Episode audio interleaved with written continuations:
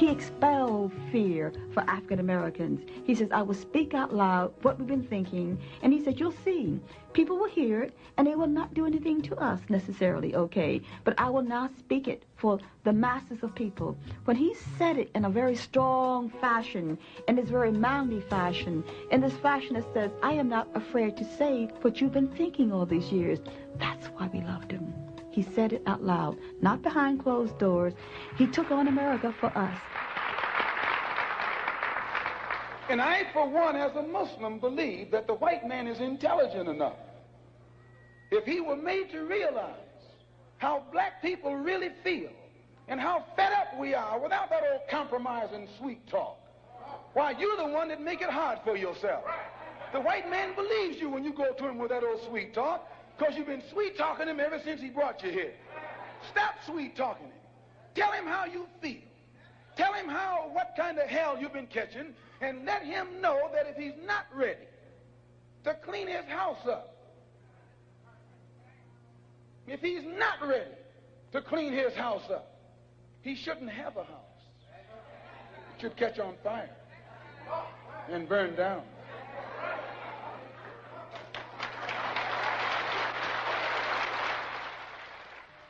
When I first saw Malcolm on the television, he scared me also.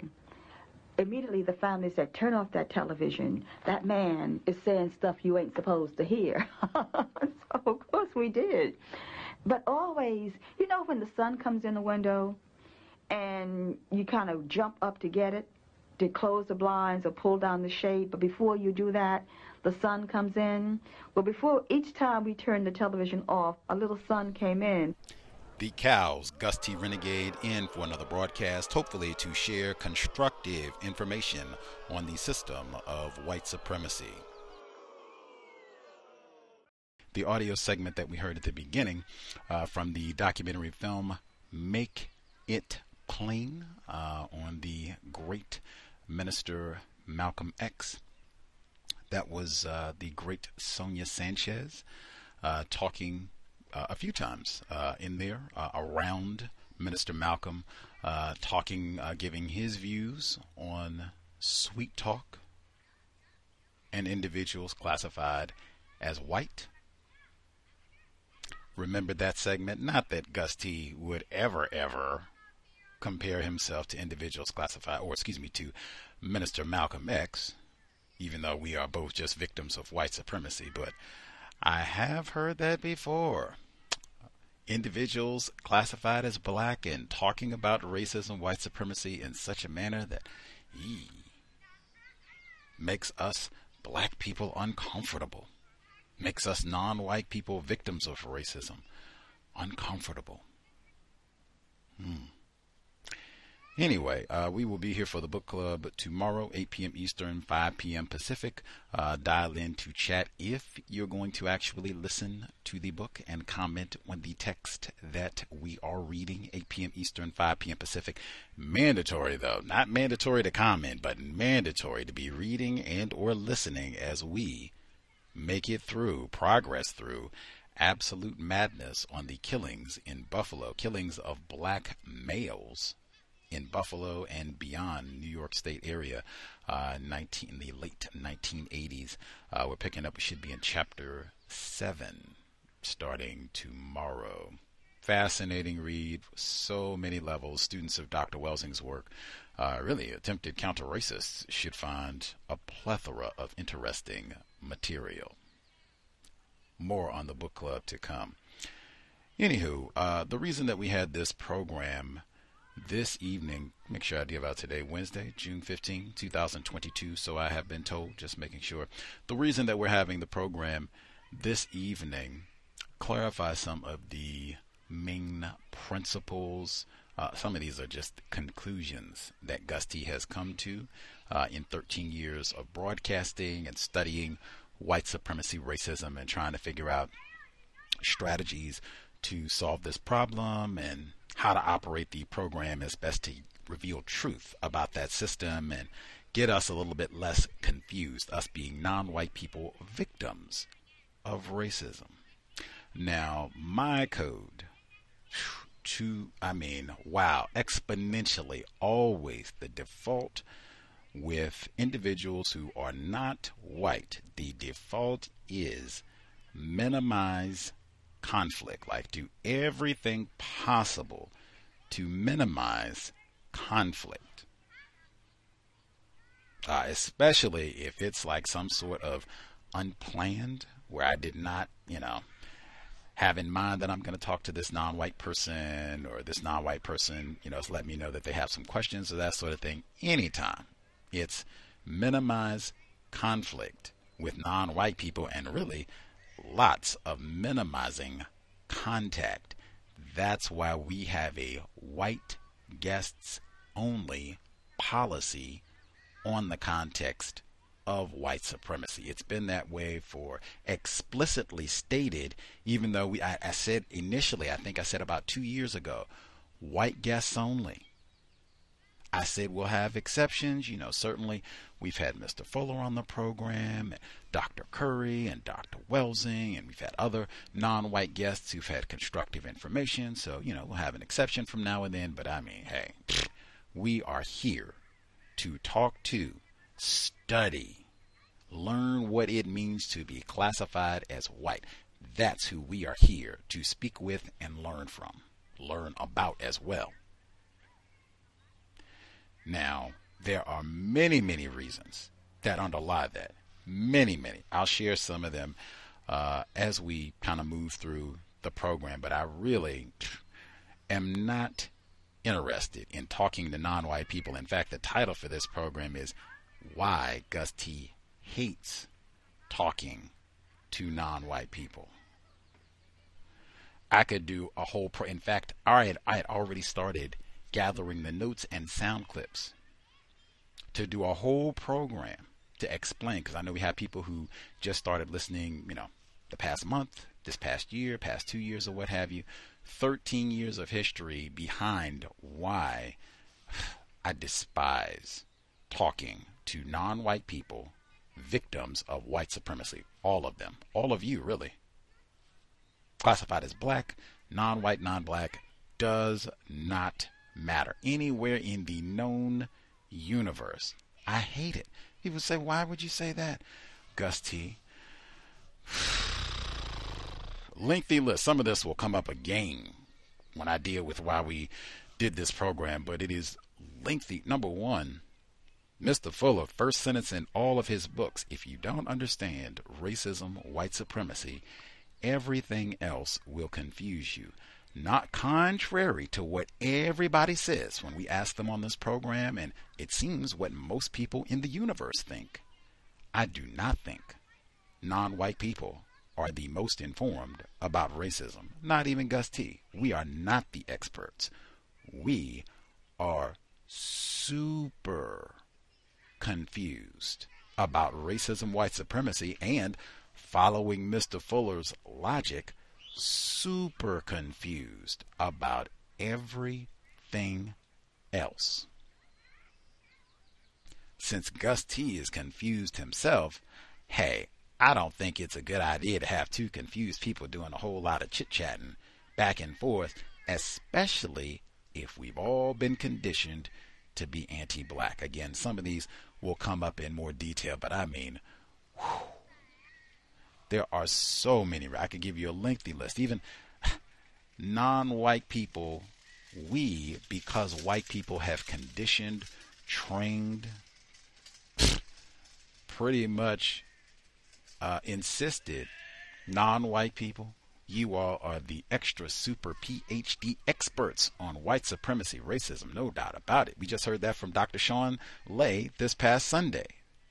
End of the program. That's what he, because you all have experienced it. And it seems nearly everyone, white and non white, thinks that is the case. We have lots and lots and lots of non white people who are certain they are experts. They, whew, I know what racism, white supremacy is, and how it works, and are extraordinarily arrogant when they talk to other non white people. Really, we're not trying to listen to other non white people. We're not trying to learn from them. Most of the time, Mr. Fuller's talked about this. I've talked about this. He has it in the show offs. We're trying to show off what I know and or what you do not know. You're just some old dumb nigger. You don't know what you're talking about. Get on out of here.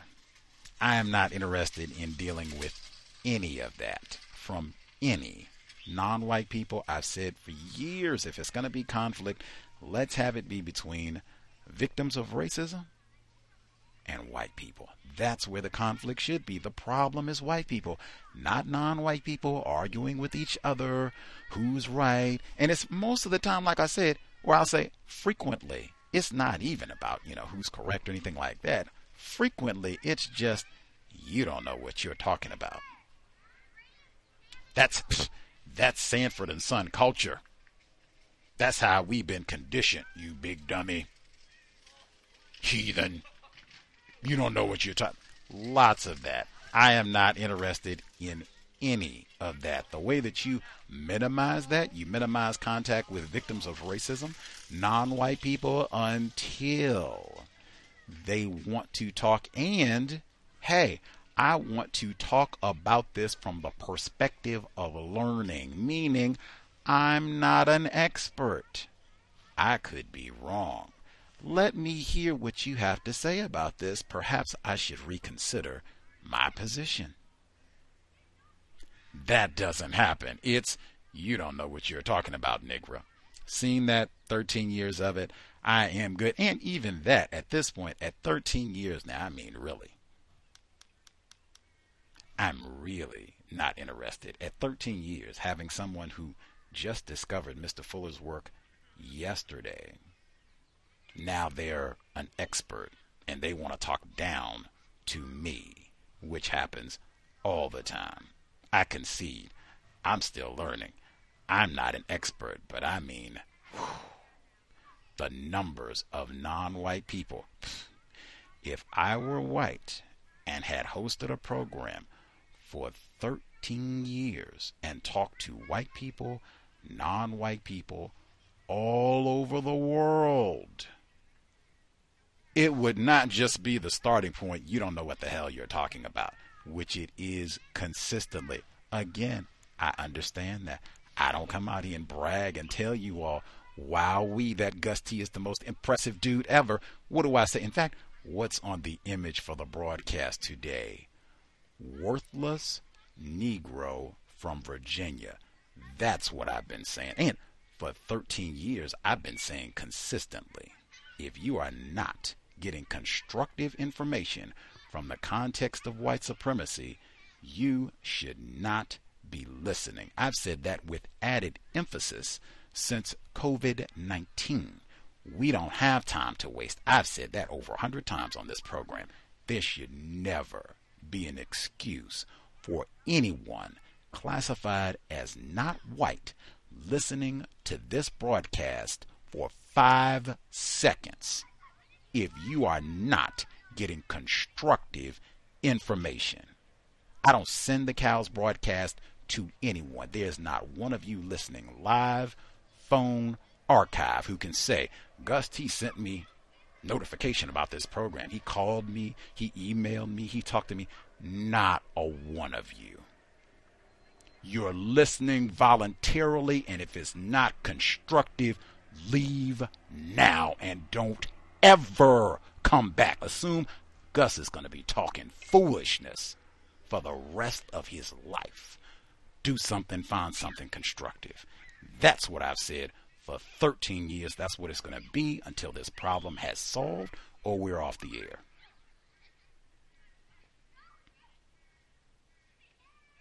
Make things plain. I'm not interested in talking, wasting time, and really, I don't like talking one of the greatest ironies to host a talk radio program for 13 years. I don't like talking to anybody. I have two cell phones now and don't talk to anyone. I just want to get this problem solved. Period. Not interested in wasting time talking to victims unless they want to have constructive dialogue, which most of the time is not the case. That's how we've been trained, unfortunately. Anywho, like I said, that's a whole nother broadcast. Non white people probably to come with lots of sound clips because we have had a lot of victims of racism on this broadcast over the years. Remember when Dr. Eddie Moore was here and talked about punching Gus T in the nose? That one's on YouTube. We've had lots of them. Whew. The sound clips to come. Moving forward, uh, the reason we're doing this broadcast this past Sunday, we had a white person on the program, which is what I've said, but man, that broadcast with a white guest can't even say suspected because he is sexually sewering a non white person, meaning he is in some sort of sexual arrangement with a non white female, so called marriage.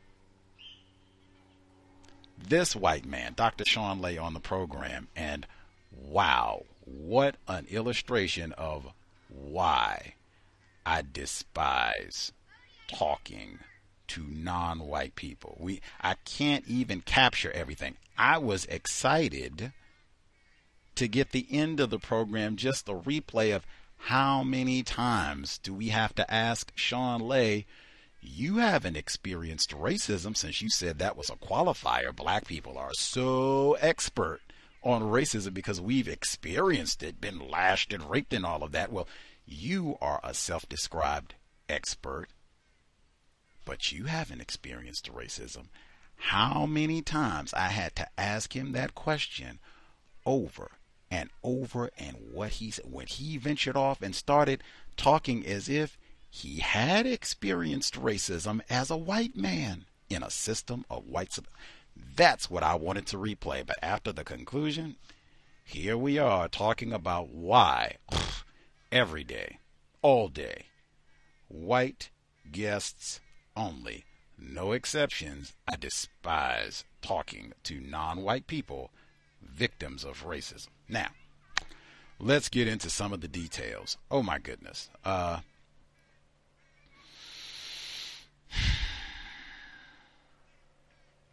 I can start with some of the folks who dialed in and then branch off into some of the things that happened after the guest left. Have sound clips uh, on both accounts. Just this past weekend, although this all of this would apply to title of the broadcast. Why does Gus T despise talking to non-white people, even though he's got to understand there's got to be some conversation amongst victims of racism, right, to solve this problem? Yeah, but we don't do this very well. Hopefully, we can make some extraordinary improvements because we are horrible. And I mean us, Gus T, all of us, Cows listeners, we are atrocious at just being able to converse with other non white people let's pick out some of the reasons or some of the major problems that I would point out. Things that hopefully we can all work on. Although I, some of these things I've been talking about for years, and people who listen to the cows for years have made no improvement. Some of the things, metaphors. Oh my God, man! When the sound clip rolls, just count the metaphors. Uh, this is a pretty substantial one because Gus T at 13 years, I'm saying this is an extraordinary problem. In fact, you will have to forgive me. I normally am very proud of being G rated. This is not going to be G rated. I'm going to say a few things very explicitly so there's no confusion. We have cows listeners. Cows investors who seem not to understand. These metaphors are a major problem with non white people when we attempt in a very pitiful manner. I mean, woo, Mr. Fuller, when he says pitiful, worthy of great pity, primitive, the way we, cows listeners, cows investors, Gus, non white people all throughout the known universe, almost without exception, it is disgraceful the way we talk about racism, white supremacy, metaphors. We have cows, and I mean people who've been listening to the cows for years. Plural listeners. I didn't say one. This is widespread who will say, Now, Gus, I know you don't like metaphors. Pause right there. I have never said on the compensatory call in. What I say generally in a lot of detail is racists, white supremacists, like Dr. Sean Ley, they deliberately use metaphors to be deceptive. You got master deceivers. One of the great weapons that they will utilize, that they utilize all the time, metaphors. Why I've been saying Sundown Town. We should come up with something better than that. Jim Crow. What? What? Let's come up with more accurate terms to describe. And the metaphors are saturated with white supremacy concepts, white supremacy values, all of dark day, black time, all of that. That's one component. And then I say the other component. I don't say I don't like it when non white people use metaphors. I say non white people, we are still learning.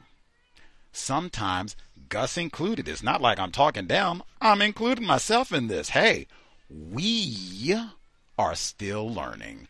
We are confused about racism. So sometimes we don't have logic to articulate our views.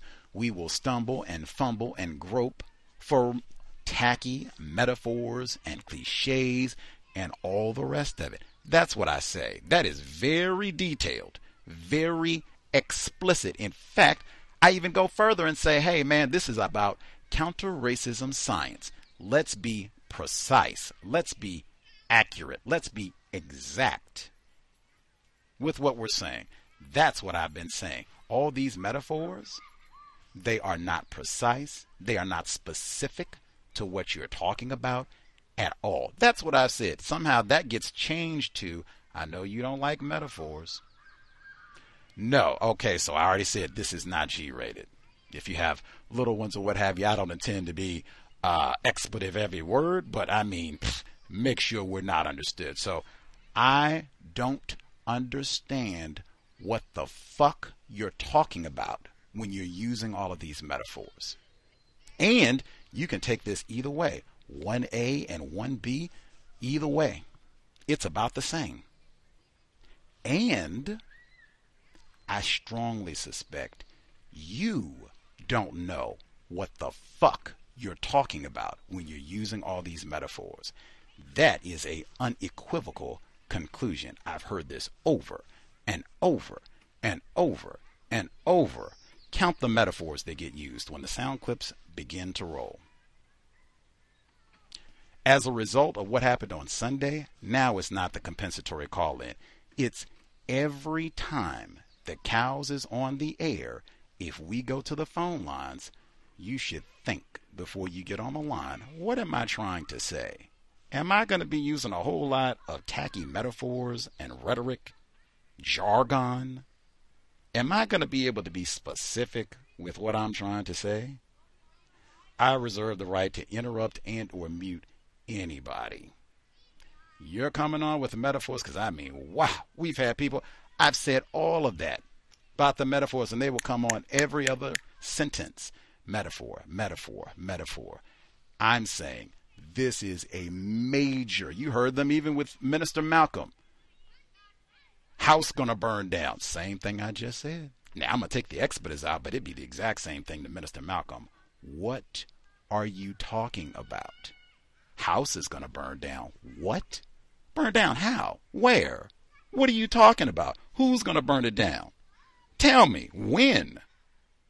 I have, and the whole, as though everybody understands what he's talking about. I have no idea. Even Sonia Sanchez, now she is a writer, a lot of, you know, nonfiction. Oh, Anyway, VGQ, Victims Guarantee Qualified. She is a writer, a lot of nonfiction and all that, which is rife with metaphors, uh, with the sun going up and all of that. Yeah. Specificity is what we need. If attempted counter racist science is the goal, let's get specific. Let's be exact all of the detail is lost with all these tacky metaphors that people just recycle and use over and over, even though they're talking about wildly different subject matter. Words are important. We don't recognize that. And I mean, we, everybody, cows, listeners, people calling up, words are very important. That's not evidenced in the way we talk about racism, white supremacy at all. No metaphors at all. Even that, because I never said it was no metaphors. I explicitly would say, hey, it's just the compensatory call in. It's not every program. People even would miss that frequently. Now, everybody who thought it was every program, you're already correct in your thinking. It's every program. Now, oh yeah, I am reserving the right to interrupt and or mute. If you can't be and devote time to thinking about what you want to say and maybe even having to write down a few talking points, key words that you would like to address, hey, I am not going to sit and listen to a whole lot of what I view as nonsense. Confusion is lethal. Number two, uh, because we do not really invest, we do not demonstrate. Words are important. Frequently, there will be people who say, Hey, I listen to the cows all the time. Maybe they do, maybe they don't. Hey, listening and understanding many different things, even listening and paying attention, are two different things. Many folks listen to the cows. We saw that this past week. Said, I've been listening to the cows for years. Let me tell you my views on privilege. Let me tell you about how fragile white people are. Tell you some of my thoughts on prejudice. Clearly, you do not listen to Gus T. Renegade and the cows. This is not the context of white privilege. This is not the context of white prejudice. This is not the context of white fragility. I'm still learning. I could be totally in error. Victims guaranteed qualified means hey, if you are not white and you think white fragility, Robin DiAngelo's concept, wouldn't come on the cows, not that I'm surprised. If you think that concept and the way that she talks about white supremacy is accurate, right on. If you think white privilege, good old Timothy don't drink the Kool-Aid wise, you admitted racist. You think that's the best way to address this problem. You think privilege is what Peyton Gendron demonstrated in Buffalo, New York. Victims guaranteed qualified. Prejudice, all of that. But I mean, really, you listen to the cows and you want to talk about privilege. I hear this on a regular basis. Like I said, if you think these terms are correct, that's fine. You are not demonstrating that, oh, wow, I listened to and think Gus T might be logical in flatly rejecting all of these terms. You cannot be in a position for centuries to terrorize all of the billions of non white people in the known universe and then say you are fragile and claim all of this Peyton Gendron, Dylann Roof, all the rest of it is privilege. And then sometimes the privilege isn't even white people, it's privileged Negroes like Gus T. Black male privilege again. If that's how you talk about racism, white supremacy, cool and the gang. I would prefer don't even mention the cows. Tell them you listen to whatever else, whoever else, you read whatever else. You don't even mess with the cows because you talk about racism. You're not even talking about racism, white supremacy. You're talking about whatever you think you're talking about. Next, and I got these numbered three non white people, and I mean cows listeners, cows investors. We, and I'm actually, this is one, I'm not talking about us. Gus T is a pretty motherfucking good listener. I don't care what you think on that one. That isn't even VGQ. I know me pretty well. I'm a pretty good motherfucking listener. We wouldn't have been on this program for 13 years if I was a terrible listener. Non white people collectively, however, we are horrendous listeners, and that is a huge one. That's one of the key ones I pay attention to. Now, how much time am I going to invest talking to this non white person? Do I even really want to talk to this non white person?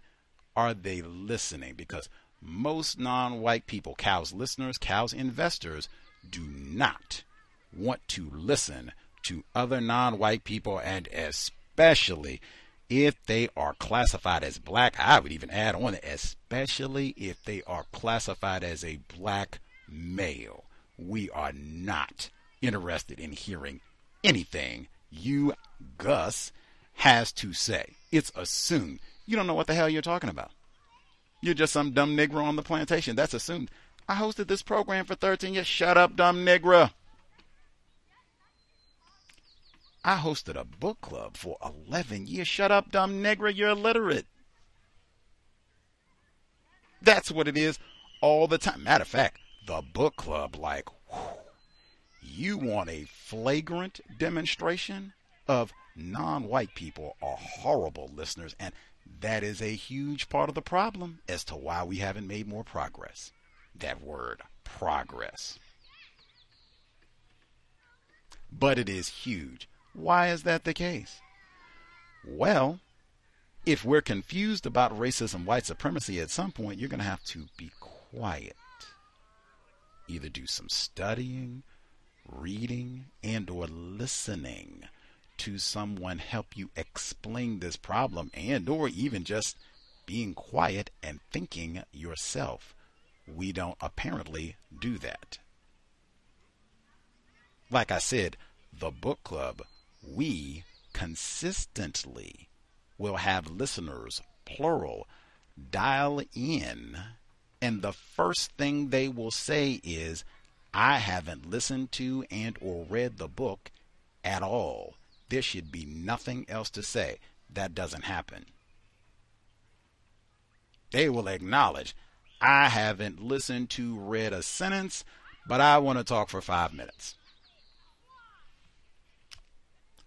What are you even going to talk about? People do that when we have guests on the program too. Dial in. I haven't heard anything, but I want to talk and or ask questions. Sometimes both and have no point of reference at all. All of that I find disgusting. Particular the book club, like that I find so disgusting. From now on, I double dare you. Dial in and say, I haven't listened to the book at all, and see if you don't get muted. I've said it over and I have to say this over and over. Hey, this is a book club. This is not just to dial in because I want to talk. This is a book club. We're not just saying, Dr. Welsing, just to repeat, reading is more important than watching television. Like, put that in action. Let's read. The reason we do the audiobooks, we tried, let's read on our own. People did not keep up with the reading on a weekly basis. So let's just tune in and listen. People don't even listen, but they want to talk and talk for a long time and then be totally wrong. And to have this happen over and over. I've said it as many ways as I can. I'm not interested in hearing you just dial in and talk foolishness when you haven't been listening to, reading the book. Just be quiet. Spectate. That's in the book. Greatest. Spe- That's a time. I haven't been listening. I'm just going to spectate. Maybe I'll listen to the second part of the book or hear what they have to say about the book. And with guests doing the same thing, calling. We've had times people call in and ask questions that have already been asked. We've had times where people have called in and asked questions that have been asked repeatedly. And I don't just hear this on, this is widespread. I hear this on other programs. People call in with a guest. I haven't been listening, but I want to talk. Maybe y'all can catch me up on what you've been saying. That is so childish. That is the other side of the galaxies from universal man, universal woman. To enter a conversation in an intelligent manner, whether it's book club, guest, anything, you should know what are we talking about? If you all have been talking for an hour, reading a book for an hour, and I just got here 30 seconds ago, maybe I should just be quiet and listen. Nah, I want to top in, hop in and talk random. Be totally wrong. Don't know what I'm talking about. I want to talk for five minutes and waste your time. The interrupting, talk about leap. Jesus Lord. I think a lot of this is rooted in anti blackness, which is a whole nother loop that I have here in terms of lack of codification. You cannot have a constructive conversation if people are going to just interrupt and talk over. This has happened for years. It's happened with guests. People call in to ask questions of white people or non white people, interrupt, talk all over them. Said this this past Sunday. Hey, when it's time for questions, that is for sure a time. Maybe you should write your question down. That's what I do. I write my questions down. I certainly might think of a question as we're going along in the discussion. Do that all the time. Even then, I try to write them down. If it's a situation you're calling in, you're at an audience or what have you, you should write your question down because one, I have lots of reason for this, but I mean to just give a few. Apparently, many of you all forget your questions. That becomes justification for interrupting five minutes later. Many folks, because they don't write their questions down, they can't sequence their questions and ask them in the most effective manner. I generally have my questions sequenced. I'm not just asking things in random order. All of us could get better at refining our question. White people do a lot of practicing racism. That's hopefully should be very evident. We have lots of examples, right? So when white people have been guests on the program, we should already know, like, ooh, sometimes it seems they're not trying to answer our question. They're not going to be honest. They're going to pretend that they're confused. Lots of that. So it's best, let's try to refine our question, our wording, so that it minimizes their ability to be deceptive, to not answer our question. That's something we certainly can all work at, and it would help us from doing all that interrupting. And interrupting of the host, which I've said consistently. Have to ask. Sometimes it's the same people. Have to ask. Can you please not interrupt again? We don't have to worry about that anymore. I'm using my mute button. Ask your question. Boop. Make sure I'm never interrupted by you all again. I chalk some of that up to anti-blackness. Like I said, we don't really want to listen. Like whatever you got to say, ah, talk all. I got it. I got it. In my view, that is not counter racist codification. Talk about compensatory conversation control. Hey, non white people are disregarded all the time. I'm not going to talk and interrupt another non white person. I'm going to listen to what they have to say, even if I don't agree. I'm not just here excited and can't wait to talk. I don't care what you got to say. It's just shut up so I can talk. That's a lot of what it is. Just up, shut up so I can talk. You don't know what you're talking about. Up, shut up so I can talk.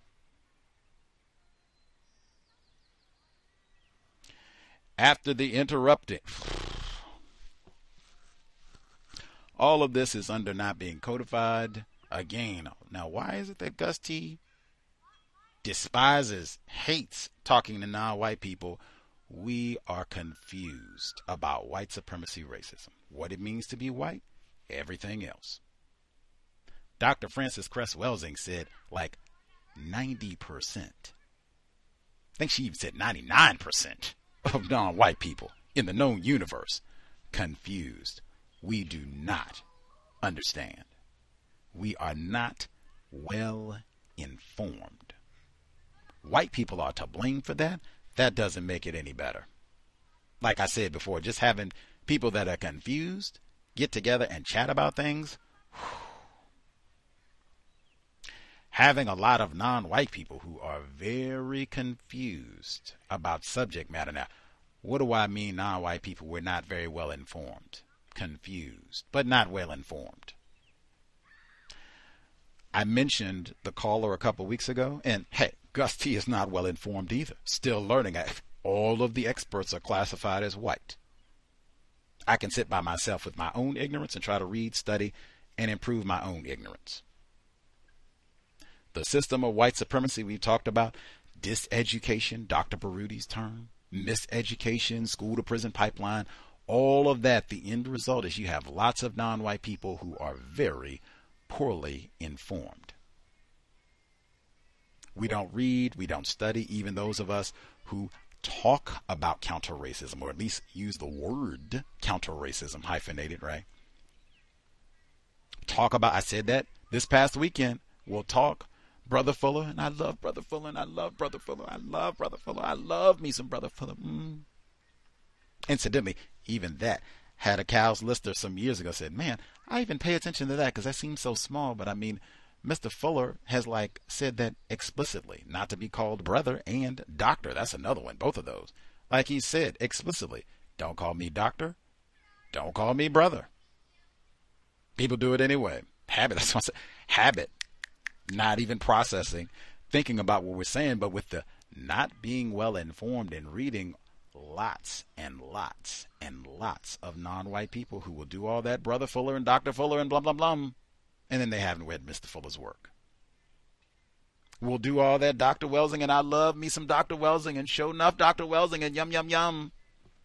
Haven't read the ISIS papers. These books are old and easily available.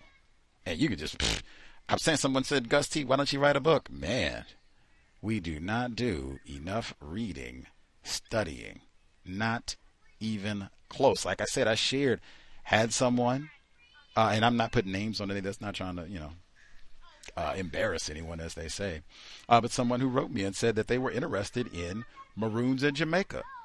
They said, hey, white people don't study this, they don't write about this.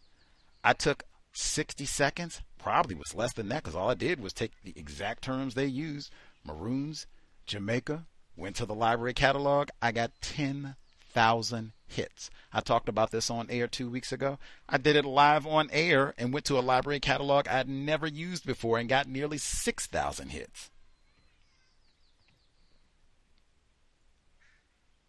I just, within the past couple days, we had the compensatory call in on Saturday victim of racism wrote in. We had the report on the oximeters not working correctly with individuals who have a lot of melanin.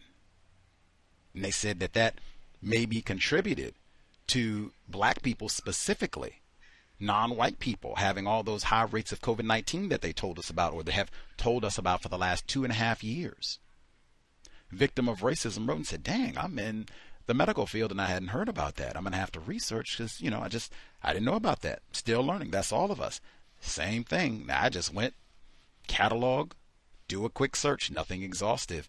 I found dozens of reports just from the last two years, not just for the States, but all over the world. Like I said, dating back to 2020, talking about oximeters, racism, they had a major study, University of Michigan. Both times, by the way, I sent the victims the results that I found. So, I mean, at minimum, hey, if I didn't think there was any information on this and now you are sharing, hey, hey, how disgruntled can I be? Not saying they were, but just that's what I mean. Like, and I mean, really with the latter, like, I am poorly informed about everything.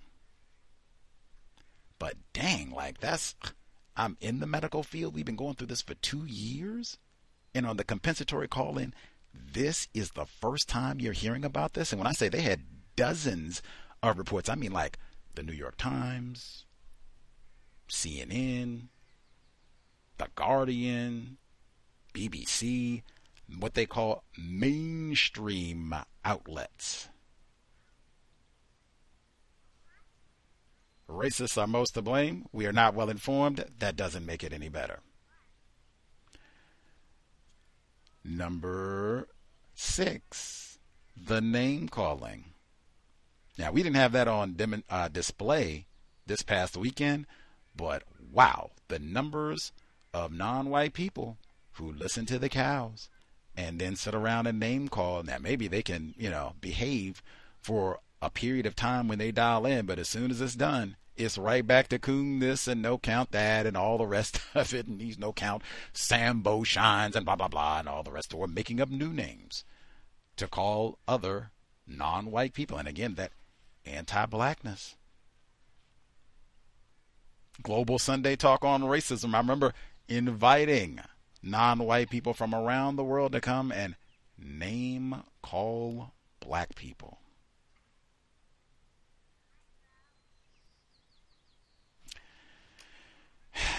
In fact, moving on to my next one, I'm glad I had my notes so I could write things down. In fact, I almost had the clip I told you this easily could be a whole program. Will be probably be, have to be a part two to this, where we can get all of the audio, well not all, but we can get a nice collection of the audio clips.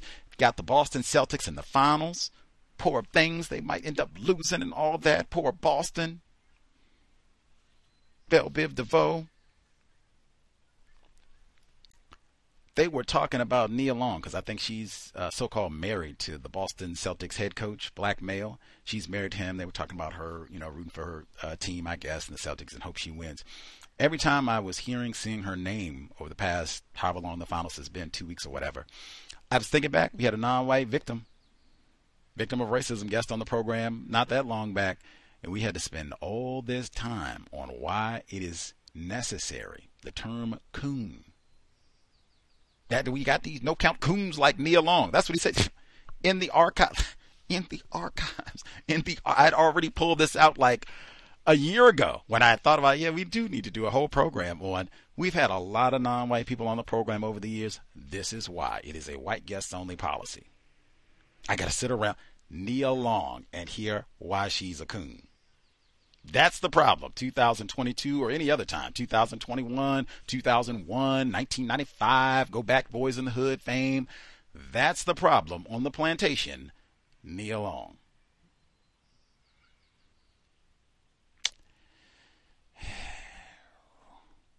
Number seven. Uh, just the anti blackness in general. I mean, that's a whole lot of what I've said can be chalked up to or is influenced greatly by anti-blackness.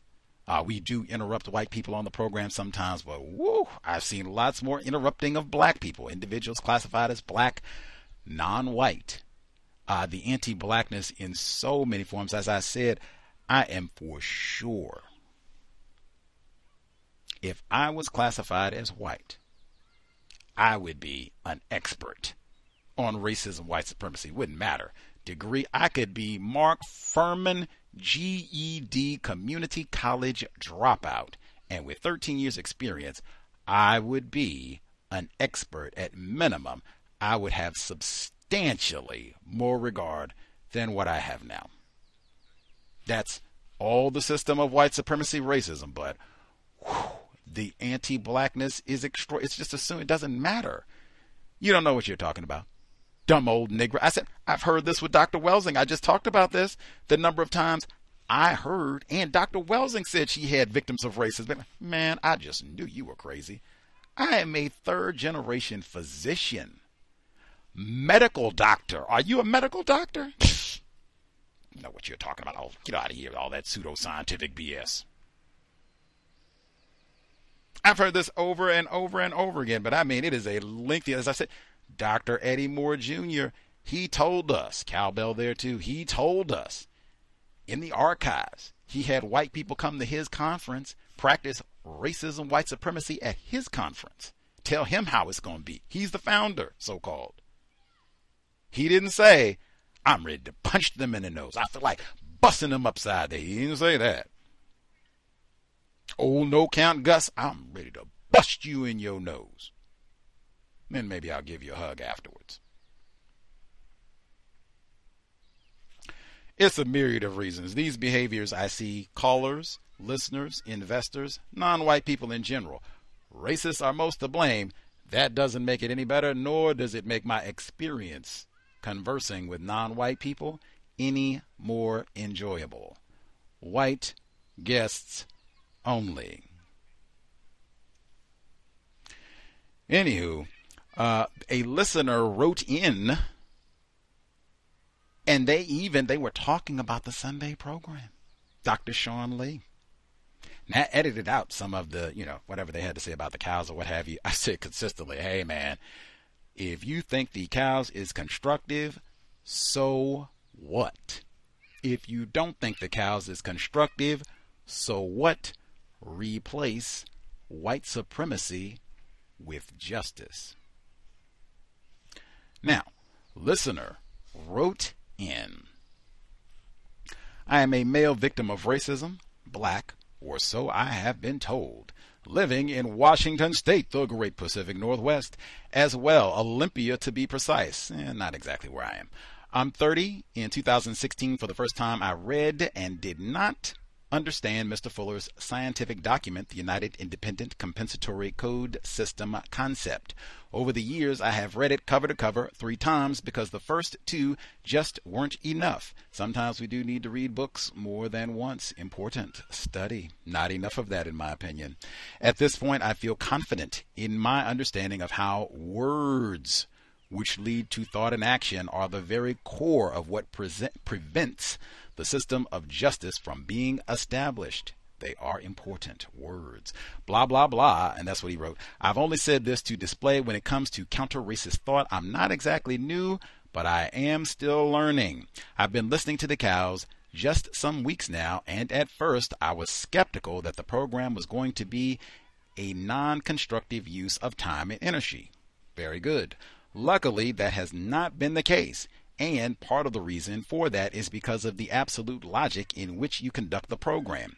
I was very pleased when you announced you would be muting callers after they had asked their question. During the time that Dr. Lay was speaking and he was being interrupted, it perturbed me, Gus, as well. Counter racist logic dictates that after asking a question, one must wait for an answer. As well, when you were speaking, even you were interrupted. Yes, I was. That right there is why I had to make this email account. All I'm here to say to this is VGQ and that it is painfully obvious that the level of attention that is being paid to the specifics of the counter racist code are still mostly an afterthought to most victims of racism, a tragic side effect of this system of injustice we are living in. Uh, I am hearing just on the cows the ways in which some victims of racism are using counter racism as some sort of cover, in quotes, for other motivating factors. This isn't news to you. I'm saying this for my own sake. Now, I certainly don't know what other people's motivating factors are, but in terms of specifics and details, our counter racist codification is pitiful. Lots, and I mean exponential room for improvement. Gus T. Renegade included for sure. Anywho, now specifically, some of exactly what I just mentioned, it will be coming in the audio clips that we have to enjoy. Now, Dr. Shawn Lay, that is the program specifically that our victim who wrote in just referenced, as did I. That was this past Sunday, Dr. Lay White Man Cowbell. We talked about his book about the Ku Klux Klan in Buffalo. Now, I'm playing this segment first because this becomes important uh, for folks to kind of remember uh, as we move forward with other clips, other parts of the discussion. So I had told listeners uh, a day in advance, and then I had posted the section from his book where page eight, Dr. Lay says, "Hey, I'm married to a non-white woman, yeah, and and and am engaged in progressive activities." Now I asked him about all that, you know, on the program and everything. Uh, this is the part where that comes up, and I did not reference or ask him about this. This came up with the listeners. In fact, several listeners, I couldn't even play them all because so many listeners asked him about this. And in fact, he volunteered. They only began questioning him about this because he volunteered on the program. Uh, specifically, it was Irie in Louisiana who asked him what was he willing to uh, give up to replace white supremacy with justice. And in his response, he said, "Hey, hey, hey, my wife is a non-white female. You know, I don't I don't know how she would like me uh, giving up this or having to do that or pay this or you know whatever it is. We have to move to a smaller house. I don't know how she would feel about that. I don't think she would think that's correct. So all that happened before, and in fact, other callers dialed in and asked him questions about this whole tragic arrangements. All that happened before. Uh, we get to this portion. We're kind of picking up a little bit later in the exchange. This is Rob in San Diego questioning him about this arrangement. Then it pivots to me now. I did extract a portion where I was interrupted here just for uh, flow of the conversation. But I mean, hey, if I really wanted to, that would have been one right here. You would have see right here being interrupted. And again, if it's I just forgot to ask this or whatever it is, write your questions down. We should do more reading and writing anyway. Shouldn't be asking a whole lot. Jotting down a few quick notes to keep in line. Oh, yes, I had three questions or five questions to ask. So this is Dr. Lay, Tragic Arrangements, Context of White Supremacy. And then specifically, I guess we have total context. Eventually, not at this point, but eventually, Gus T asserts, hey, all this is is a white man. I'm saying suspect just not to name call. Uh, a white man bragging about I am sexually sewering a non-white person. Could be some old Woody Allen because we don't even know how old his non-white female is. Dr. Lay, this past weekend, context of white supremacy. How did you end up with a non-white female as your mate? well, uh, that's kind of a personal question, isn't it? But uh, excuse I, me. Uh, uh, let me. Can I? Excuse me. Uh, can I ask uh, one more question surrounding this question? Um, may I ask that you not laugh? Um, I think that the subject that we are talking about is very serious. And if you choose to not answer a question, just state that. And that's my question for you. I I think I'll just uh, keep my answer to myself. Okay. Second, uh, third question. Um, when you engage in uh, sexual activity with this non-white female, uh, do you ever feel self-conscious about the color of your body compared to the non-white female that you're engaging in sexual activity with? Uh, I think I'll throw that back to the moderator. What what's going on here? Gus, I'll mute my line. Thank you for taking my call. Oh, can did you not want to answer that question? Well, that's ridiculous.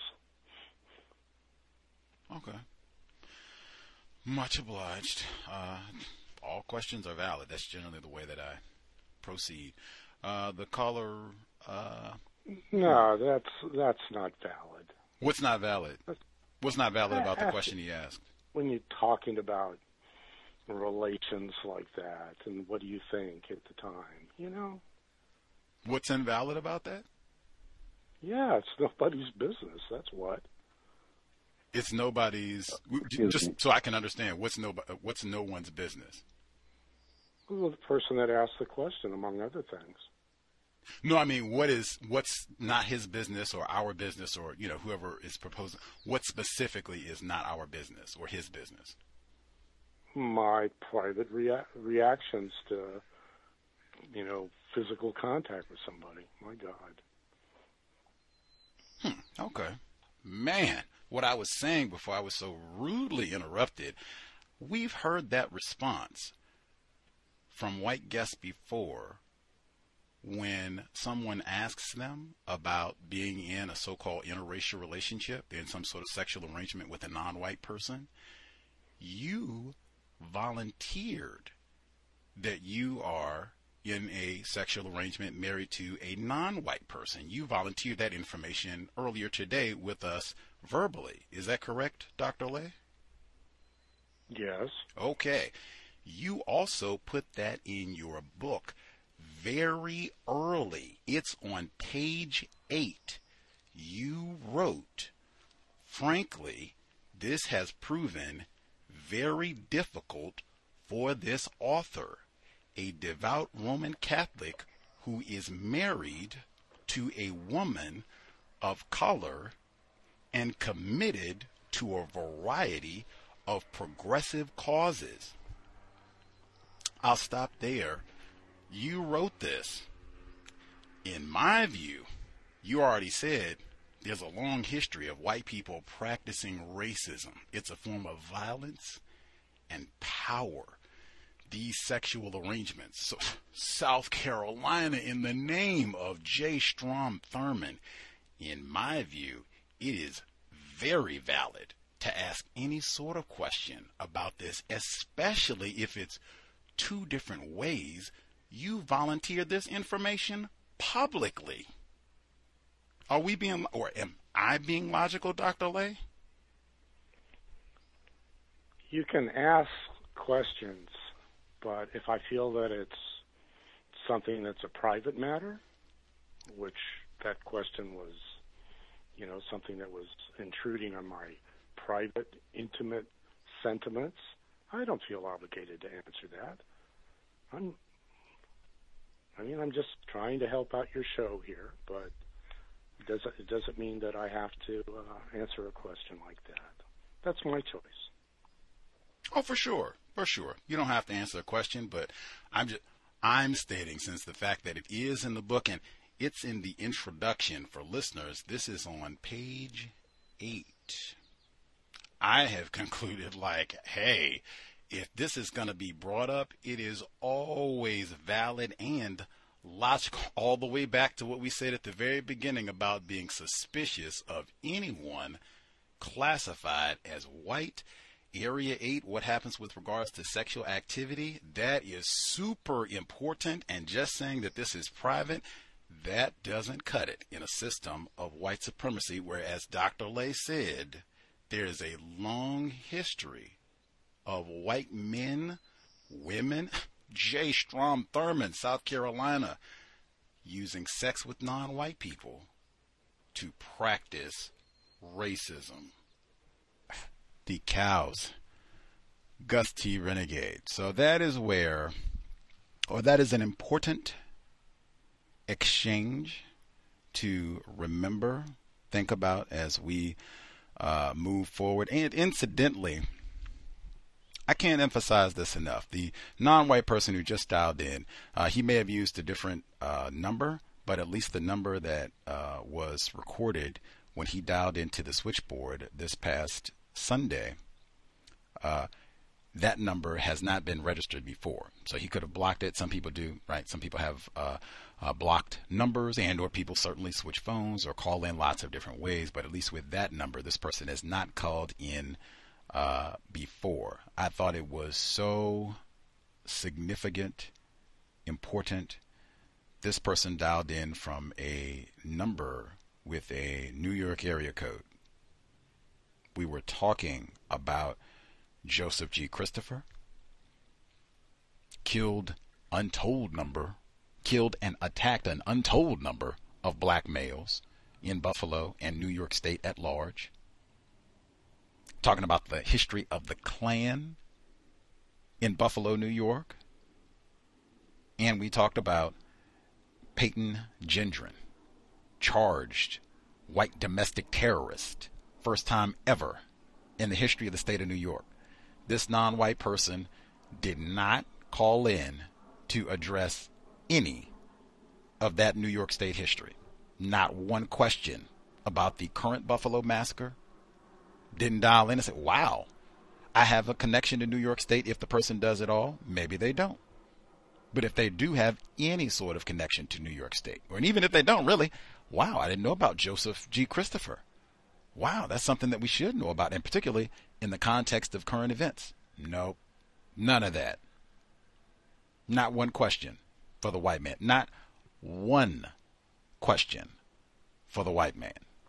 In a tragic arrangement with a non white female, so called Asian. And that's what this non white person that we're about to hear, that's what they called in to address.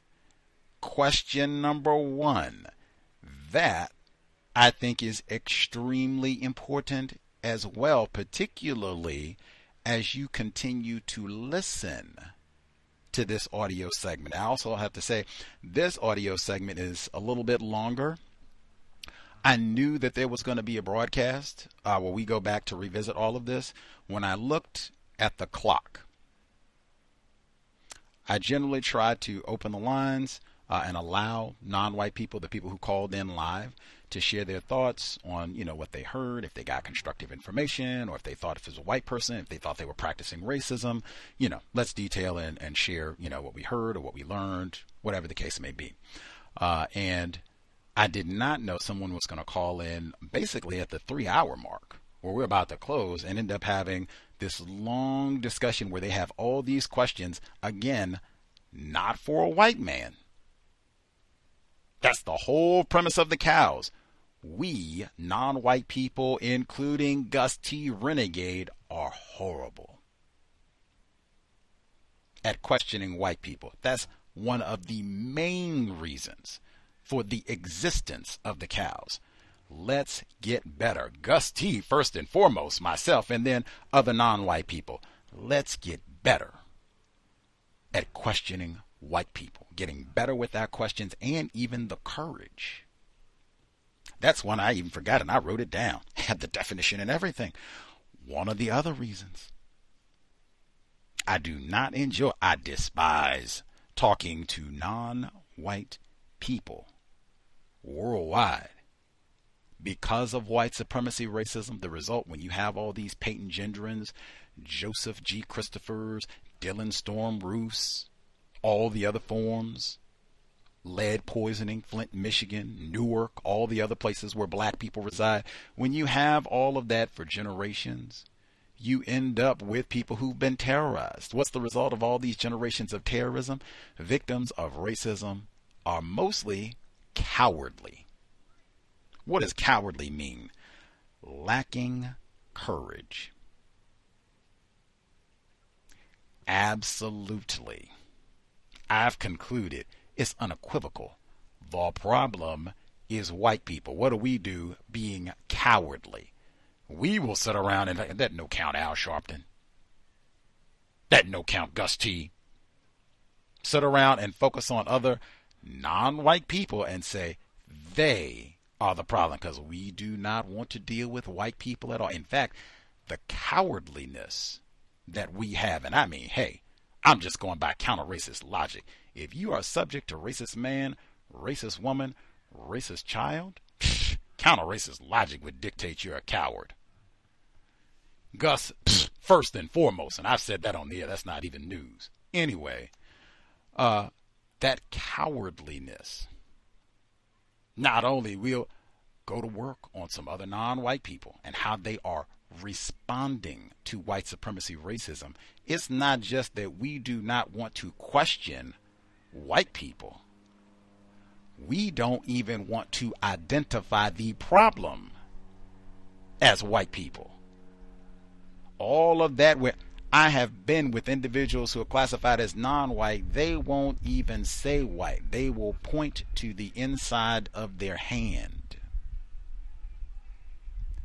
whisper W's. W's around. I'm a victim of white supremacy too. We had someone who wrote me today and said, I listen, I listen to the Global Sunday talks and what have you, but I have intelligent fear that pff, genius. I don't go around here and say, white people don't scare me. Wrong. White people are terrifying. White people scare me. I was on the train uh, last night in Capitol Hill. Excuse me, UW. Well, I was there, Capitol Hill, but I was trying to get to the University of Washington. I was trying to get off of the train platform at the University of Washington. White man scared me on the elevator. No, th- in fact, it happened twice. I had to get off twice. Two different terrifying white men. White people are terrifying. So terrifying, in fact, many of us, we don't even want to call their name. And that, that's how we've been trained. That is a part of black culture. Ophase, meaning foe spelled backwards, is pig Latin, actually. But that's a part of Negro culture. Can't say white people, so we call them Ophase. Cowardly. Nothing very attractive about being cowardly. Attractive in the way that Mr. Fuller uses it in the Word Guide. Without further ado, now you heard Dr. Lay give the explanation, his whole tacky arrangement with a non-white female. Again, like we, there had been more questions. Myself, anybody, just you know, had more details. Like, how old is your wife? How old were was she when she when you all met? Because I think you said she was born outside the U.S. and all the rest of. Like war bride. What are we talking about? Does not get any better than tacky.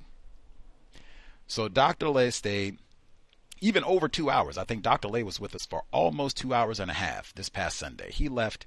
Uh, I gave some of my thoughts uh, about his exchange, what I thought was important. The whole. We are sidetracked. We should have been listening to. I have to make a YouTube video about it, but we should have been listening to the exchange at the end. I thought that was so incredibly important. Uh, the number of times he would not say, Yes, I'm a white man. I haven't experienced racism, but I'm an expert and the have to make a YouTube video about that. We should have been we should have been doing a review of that. But again, at the end of the program to invest, you all don't know and mostly don't care, which is fine. Uh, how much time it takes to do these programs, to find the guests and prepare. Like, I get the sense, my conclusion, many people, uh, regardless of how many viewers, listeners, whatever medium they have, many people who interview authors, they do not read these people's books. They certainly do not read them in their entirety. I'm not saying all, but that's the sense that I get that the majority of folks who interview authors, they have not read this person's book. I work very hard not to be that host. Read these people's books, all of that. Even that, like to have people who come in and talk to me like I'm some kind of clown, idiot, when we're discussing a book that they haven't read it'll be a book that I didn't just read, I've read and now interview the author, and they're talking to me as though they are more of an expert on this book than I. Despise talking to non white people, Gus T does. At any rate, I would like if you could count the number of metaphors that are used in this segment. Just count. You're hearing basically one non white person call in again with zero questions for a white man who is with us for nearly three hours a battery of questions and critiques for Gus T. Renegade, worthless Negro from Virginia. There is a, I'll say wheel out because you're going to hear that literally, wheel out. So you'll know that, okay, that's what he was talking about. Where we stop with a review from this past weekend. We will get to hear, she has been on my mind, the late Pamela Evans Harris. She wrote about and we talked about white identification over and over and over. I thought that uh, thought and think that is such an important concept. Every single victim of white supremacy, non white person in the known universe, cows investors, cows listeners, we are all, Gus T, you'll hear it in the clip, we are all white identified. You will hear what that means and explained in the clip, but there will be a break from the review of this past weekend's audio content, and we'll go way back to 2011 to hear from the late Pamela Evans Harris, and then we'll back to the future, television fans we'll come back and hear the remainder of the broadcast from this past weekend, or at least the audio segment that we're listening to now. But again, I keep now, White Man Weave here. This is basically at the three hour mark where all of this happens. Count the number of metaphors. What I said before, people who say, I've been listening to the cows for years and I want to give you my views on privilege, black male privilege, Gus's privilege, all of that Yes, that's what you've learned from listening to the cows. We'll hear the segment and then I'll give a few thoughts afterwards. Context of white supremacy. This is after the departure of Dr. Shawn Lay this past Sunday. What is the difference between disclosure and then bragging? Because I understood that he was disclosing his marital status. I don't really think that he was bragging. Are you classified as white or not white? Excuse me? Are you classified as white or not white, sir? I am non-white. Oh, okay. You, my definition, he was bragging about being married to a non-white person. This was something he was sharing not for suspicion or interrogation. He was sharing this as something that would impress, bragging, would impress us, showing off. This will wow them. That's, I've seen this behavior consistently from individuals classified as white. I think we've interviewed a number of them where this is not presented as, oh, wait a minute, they'll think this could be Thomas Jefferson and ask me some questions that prove, provide some evidence that it's not. This will be something where they will think, I am a good white person. I am not racist. There is no way I could possibly be married to a non white person and still be racist. Ten times out of nine, and that's the way I meant to say it. Non white people, we are impressed, brag, impressed by that sort of display, tragic arrangement. Does that make sense, sir? No, because he didn't say anything to say that he felt some kind of pride or as he didn't add any more value from I don't know what the exact quote was in the book, but from what he said was just that he was married to a non-white person or an Asian person.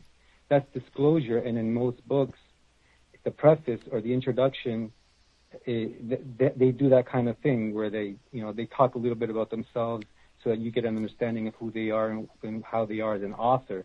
Then they go into their book. So disclosures are very common and it's very brief. That VGQ, Victims Guaranteed Qualified, he doesn't have to. And yes, for detail, and there we go again. You might be muted as well, sir, with the interrupting because I didn't interrupt you. Disclosures are common. This is on page 8. And as I said, this is not a disclosure for interrogation as all of the other information is. This is, if you have questions about it, it's private. This sort of disclosure, if you want to call it that, as long as it will be perceived in a constructive, as I said, this will disarm non white people. We will be impressed. This is a good white person, meaning a white person who does not practice racism. When and ten times out of nine, as I said, because non-white people do not, contrary to what he said, we are not informed experts on racism. We are greatly confused. Emphasis, bold letter print, greatly confused by a white person in some sort of tragic arrangement, sexual activity with a non white person. So, yes, in my view, particularly talking to non white people, that is bragging when you're revealing that if you're not willing to just have it be disclosed up for interrogation. It's got to be accepted as something constructive and positive. But again, victims guaranteed qualified.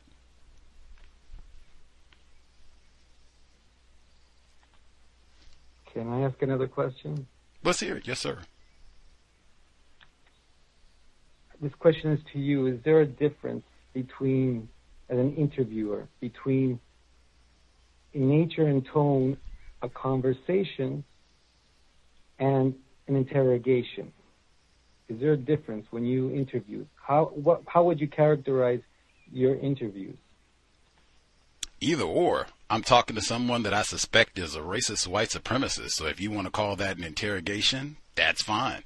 If you want to call that an interview, that's fine. But I, victim of white supremacy, I'm talking to someone I suspect is a racist white supremacist, especially given his conduct today. And in addition, he's in a tragic arrangement, sexual intercourse with a non-white person. That's automatic. You're not even on the suspect list. So either or would be acceptable and logical for me as a victim of white supremacy.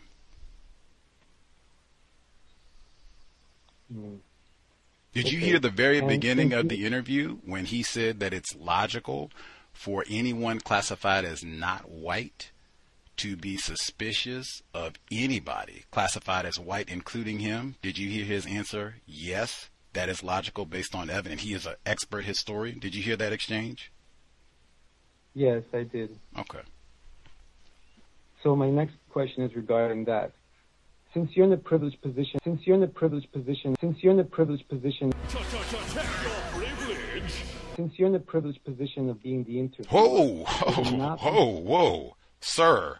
Well, I reject in every way possible that I am in the so-called pri- maybe you haven't heard this program before, but that word alone, like that's one. Yes, I'm gonna interrupt immediately because I don't even use that word privilege. I don't say white privilege or anything other.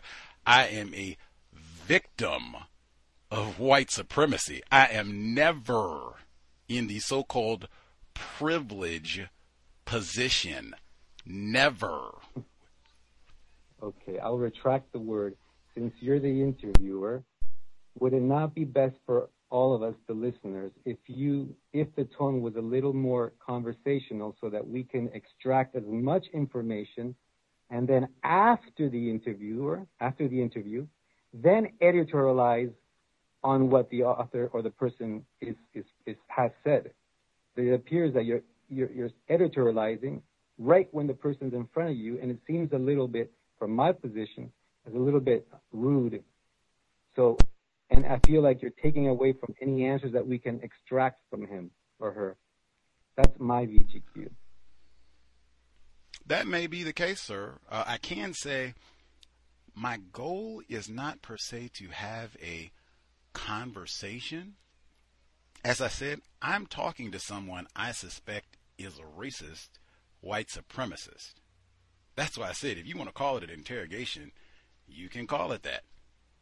I think it is important that individuals classified as white be questioned with suspicion because this doesn't happen.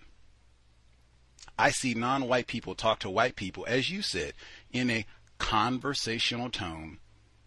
Nobody edit I don't really know what you mean when you say that editorializes. No one gives their view, gives their interpretation of what the white person has said, not said, if they answer the question, the type of words that they've used in their response. That doesn't happen. People just go along with the dialogue and boom, boom, boom, boom, boom. Now, maybe you could do that after the person left. I don't do that. What's my reason for not doing that?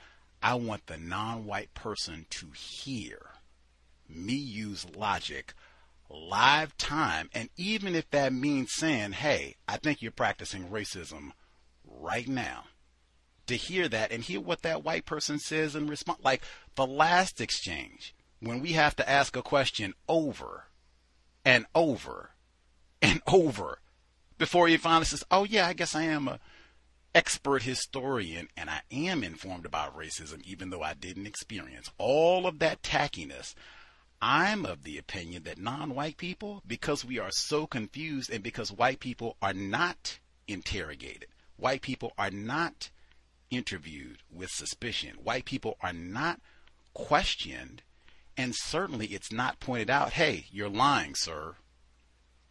"Hey, ma'am, you're lying. That doesn't happen. We just troll off in all of our confusion. I'm of the opinion that all of that needs to happen live time. You can hear the white person's response. Am I being logical, even in the accusations and saying that you're practicing racism? Let's hear what their response is to that. All of that I think is very important, especially because it doesn't happen. Now, maybe it could be best to save all of the analysis until after it's done. My memory isn't as bad. Again, I think it's much better. Let's hear what the white person has to say right now. I don't want it to be said that I got to wait and talk behind their back or what have you. I can make my charge right here and let the accused have their say if this is an interrogation. That's valid, Gus T. I think I admire your admire your position. I think it's very valid, and I think you're very brave, in fact, for doing it that way. Um, just one qualifier, though. So when you have a, a guest, have you told them what your position is and that they're going to be uh, questions in that nature? Because I'm I'm always kind of at a loss because of that. I, and this came up on Thank the last you. program. My fault. Did I interrupt? Make sure I didn't jump in. No, I was just going to say thank you for letting me ask these questions, and I'm done. Okay. Uh, this came up on the program a week ago, basically. Anna Blatto. Now, she said live time on the air. She said, let me do same thing I did with her. She said live time on the air that you uh, basically invited me under false pretense. You said that you were going to discuss my her report on so-called segregation in Buffalo and how it relates to the shooting of Peyton Gendron. And I asked her, what's your recollection? All that she gave that. And I told her this was another moment where she had a different opinion, just like you. She said, well, I don't think you did that.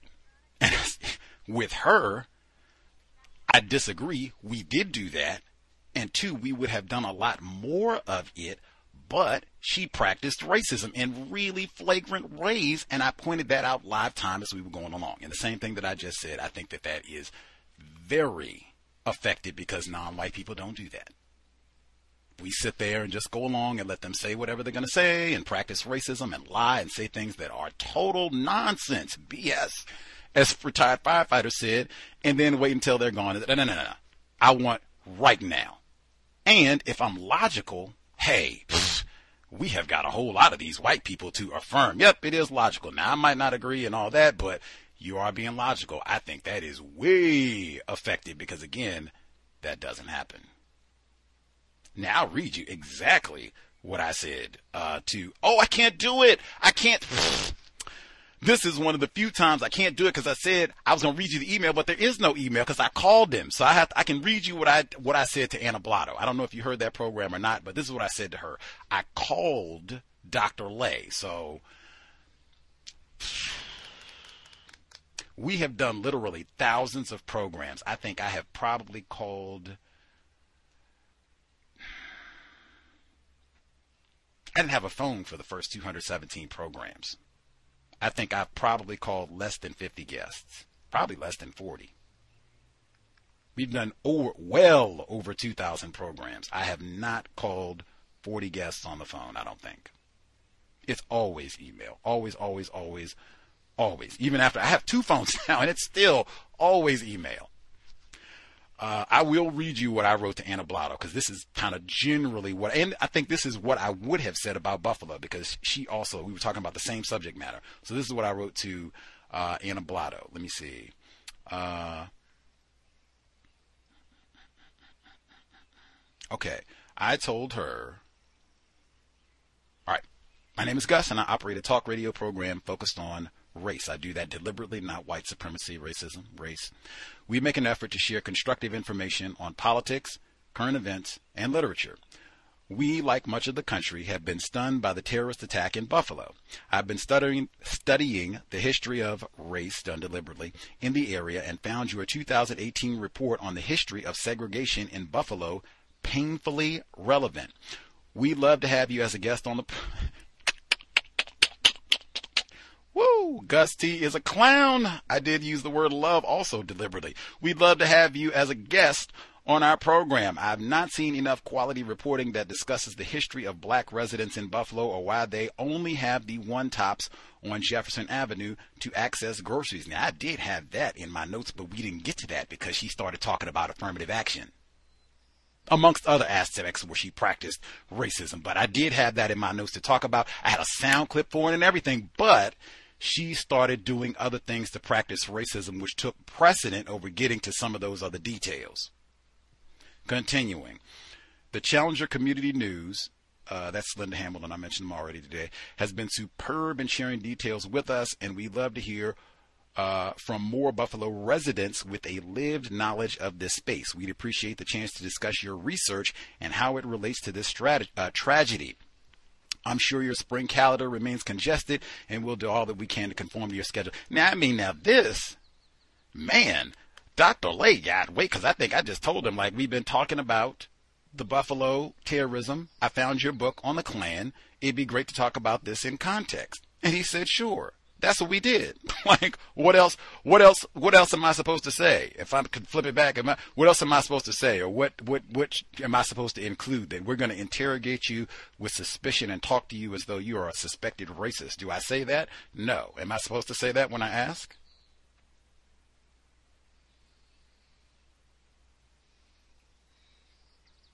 You're asking me if, well, I would just remind them the nature at the beginning of the interview, something to the sort of, thank you for coming on the show. We're going to ask um, a few hard questions, and, may, and I may insist on a few answers. It's preferable preferable if you answer with a yes and then expand, so that we get a clear answer from you. Something like that, just very short. I think that's the majority of what maybe I might not agree with, or maybe I find a little cringy.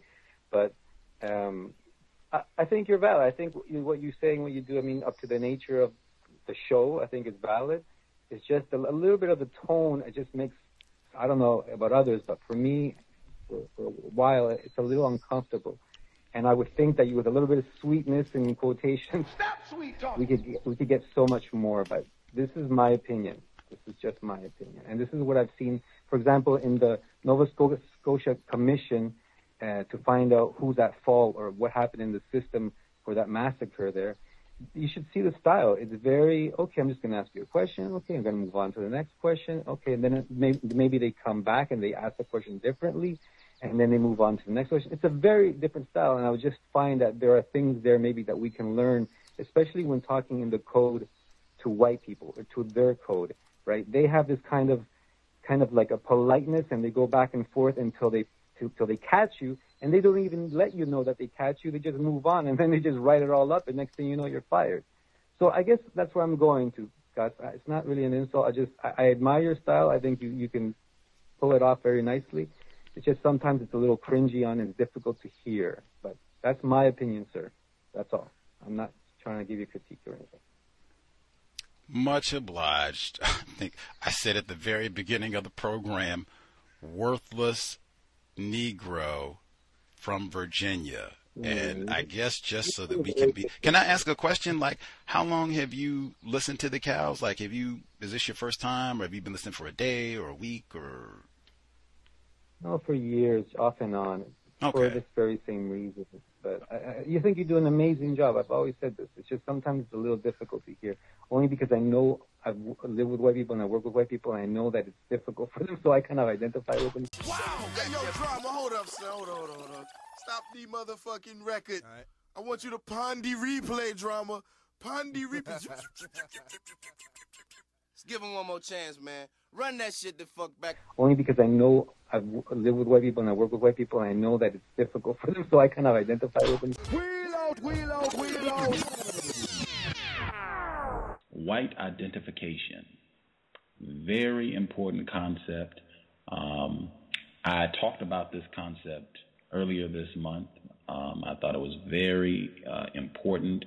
I just it was very useful in describing what I observe within the context of white supremacy. Very uh, useful term, I think. You talk about this term extensively in your book, uh, and I just want to read a quick portion and then get you to further explain uh, the term white identification. Uh, in the book, uh, it is written white identification, uh, that this is a white identified black person, is a black person who views the world through a white perspective, even when it conflicts with his or her own self and group interests. A white identified black person pursues interests, activities, and relationships primarily because white people are associated with them and often avoids or looks down on certain people, places, and things primarily because black people are associated with them. Can you share some more thoughts on the term white identification? Uh, sure. Uh, uh, for example, you know, I'm sure we've all met people like this, and maybe we've even been guilty of it ourselves. but uh, you know, some of the things that, uh, for example, you might find some black people who are proud that they can't dance. You know, as though uh, that makes them less stereotypically black. And so it's almost like you have a white traffic cop in your head, directing your thoughts and your actions. What's acceptable, what's not acceptable. I know that I went through that for quite a long period of my life, uh, and I'm still fighting it because I grew up in a family where there was a lot of white identification. I mean, my my family members were very nice people, but uh, a lot of brainwashing went on. A lot of brainwashing was passed along. So uh, I would have to say that it's almost like you get permission. You have to get permission from the white traffic cop in your head before you can like or do something. And underneath it all is self hatred because there's no way that you can look down on black people collectively and respect yourself. You know, if, if you're a black person, I don't care if you're black identified or not, when you look at black people, and I, I'll give you another example. You're walking, you're on a train, and, and some black young people come on, and they're noisy. You know, you automatically almost think, and I've noticed this reaction.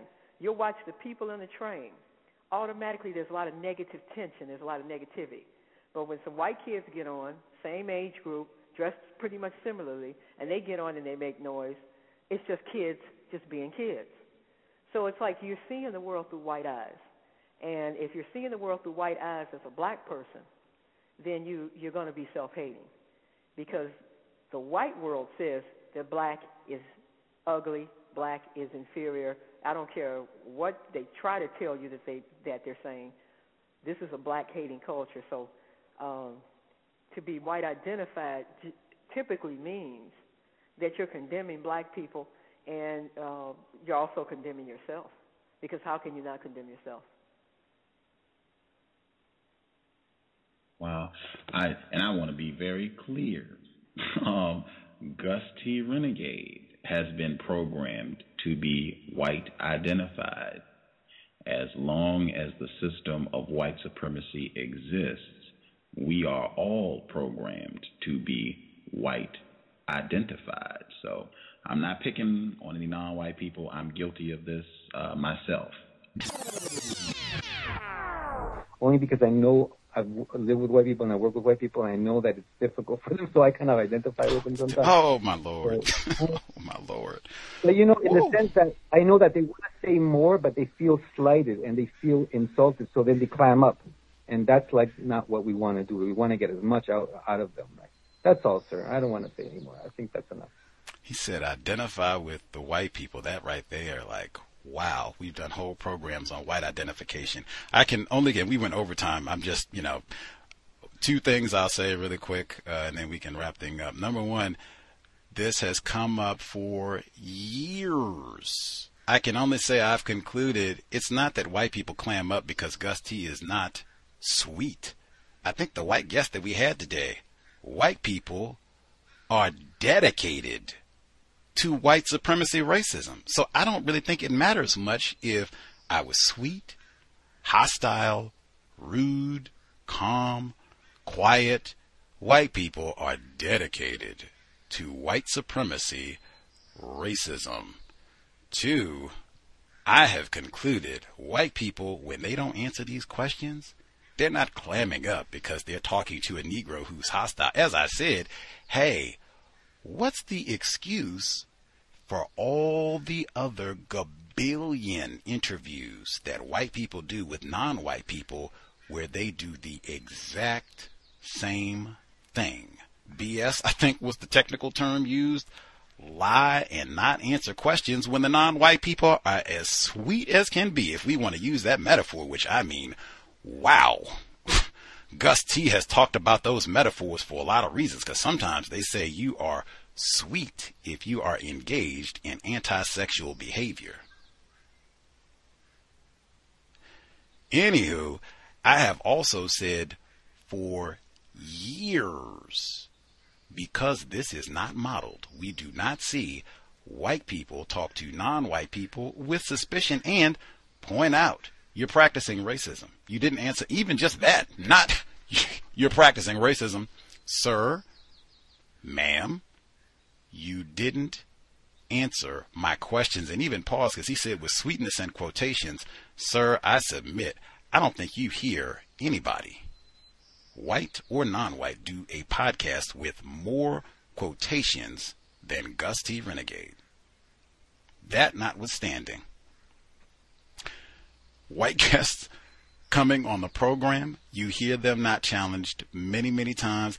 I've said for years because of that, many, many victims, non white people all over the world have said they cringe when hearing the cows. They too identify with individuals classified as white. I've heard that for years. That right there is the power of white supremacy racism. That white man has been insulted. That no count Gus T. I have said, I mean, I talk about you all. I said, it's in the archives. I have had times over these 13 years where I have been listening to the archives and kind of forgot that I was listening to myself and said, oh my God, who is this coon talking to this white woman or white man like this? Why is this being allowed? Who can we call to put a stop to it? I have said that. That's not supposed to happen in the system. I hear white people be. I am not rude or insulting. I am sir, ma'am, doctor. I quote from everybody's book. I, unlike Cow's listeners, do not interrupt our white guests. I'm not insulting at all. I hear white hosts be rude and nasty all the time with their guests. That's not Gus T. I do use counter racist logic. I do call a white person a suspected racist from time to time, which does not happen, which I think probably makes many victims of racism cringe. Even, in fact, I think just identifying individuals as white, it seems sometimes means to seems to make non-white people cringe. We've been trained, as our listener said, we have been conditioned to identify with individuals classified as white, even when they are practicing racism, even when they are raping non white people. That's what white supremacy racism means. So, for 13 years, worthless Negro from Virginia. Yes, I know that. Very much so. And no admiration needed or earned. When we solve this problem, that will be something to admire. But that is very common. All I can say is there are many, many, many programs where you will not have to cringe. You can hear white people say whatever they want and be unchallenged. That's not this environment. Context of white supremacy. All of that said, from the privileged position, he said, I'm at the bottom of the slave ship. All of that said, no sweetness here either. Uh, any way you want to take that word. That said, we'll be here for the book club on Thursday. Absolute madness, mandatory. My goodness. 8 p.m. Eastern, 5 p.m. Pacific. Worthless Negro from Virginia. Many years ago,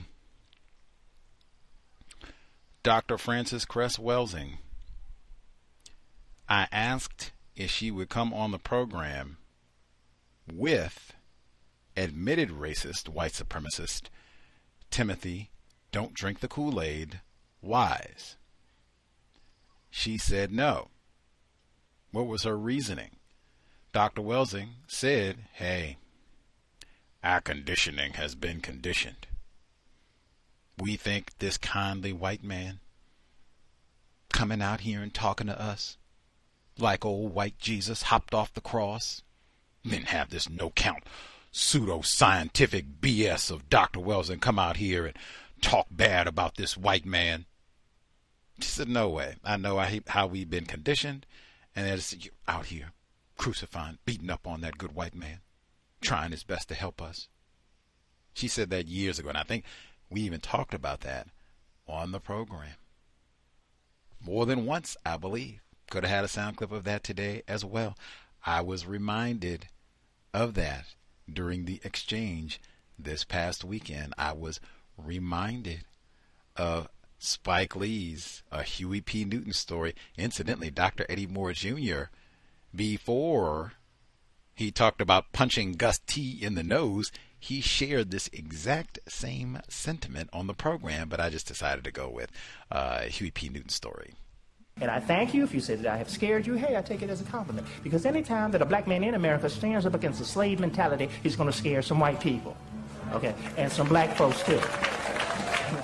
Indeed. That is in the archives from Dr. Eddie Moore Jr.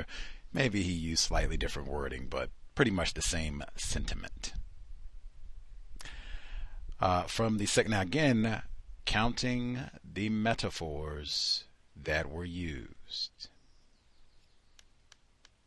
If anybody can find the privilege position, please let me know. I might like to hang out there for a month, maybe a few years even, in the privileged position. Metaphors. As I said, he started off, he didn't start off with, hey, what's good? What's poppin', cows listeners? Hey, Gus. Good to hear from you. Learned a lot. I've listened over the years. We didn't get any of that. It was immediately, hey, bragging. You mean bragging? Sexual intercourse thing with a white person. That was where we started at. Particularly once you hear all of that when he said, and we got the rewind for a reason. Live I said, I was thinking, like, man, what? All this white identification. He said, I live with and work with white people. Mm. I have a much, much better understanding now.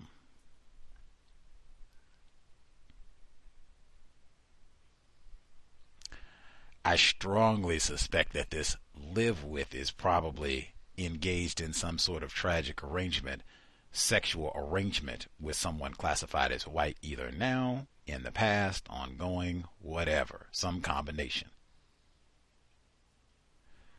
white identify. Like I said, the starting point was not even greetings, haven't called in before, I don't call in often, or whatever. It was immediate. What do you mean bragging? He wasn't bragging, he was disclosing. Now, I read the statement from the book. I'm just reading it again and again. This is on page 8. Dr. Shawn Lay writes, Frankly, this has proven very difficult for this author, a devout Roman Catholic who is married to a woman of color and committed to a variety of progressive causes. Now, I asked him on the program, What do you mean by progressive? And what's a progressive cause? He couldn't even remember what his so called progressive causes were at the time of this book. I even asked him, Hey, because the way it's written, one could think is being married to a woman of color a progressive cause? He said no. That's why I said this is bragging. If we were confused victims of racism and thought, what a cool white man, and this is some of that racial narrowing, where I think, as I said, this is a good white man. The Klan, these are the racists, not Dr. Lay. He's married to a woman of color. Bragging. Again, victims guaranteed qualified, but again, I pause this is why I despise talking to non white people. You haven't even read this book, not to mention you had zero questions for the author, but you know what he meant. You said, I don't even have the context. That's what I mean. To have this happen over and over and over when I talk to non white people. I would much rather be talking to someone who is white and bang, I can, hey, with it be surly as I want to and just say you're practicing racism as opposed to with a non white person where it's got to be, well, trying to avoid conflict. So I guess I'm going to end the discussion here. You're the expert on a book you haven't even read. You know what this is. And again, all of this is being interpreted within a system of white supremacy racism where they just celebrated Loving Day this week. Sit here and tell you that Dr. Lay, that's how we're going to end racism. They got articles this week saying that exactly. That is the context that this is happening in. Again, victims guaranteed qualify, but I'm just pointing that that sort of thing happens all the time. Even in the book club, people who haven't listened to one sentence will call in and insist. Gus, you do not know what the hell you're talking about on this book that I have not read or listened to. But I know you don't know what the hell you're talking about.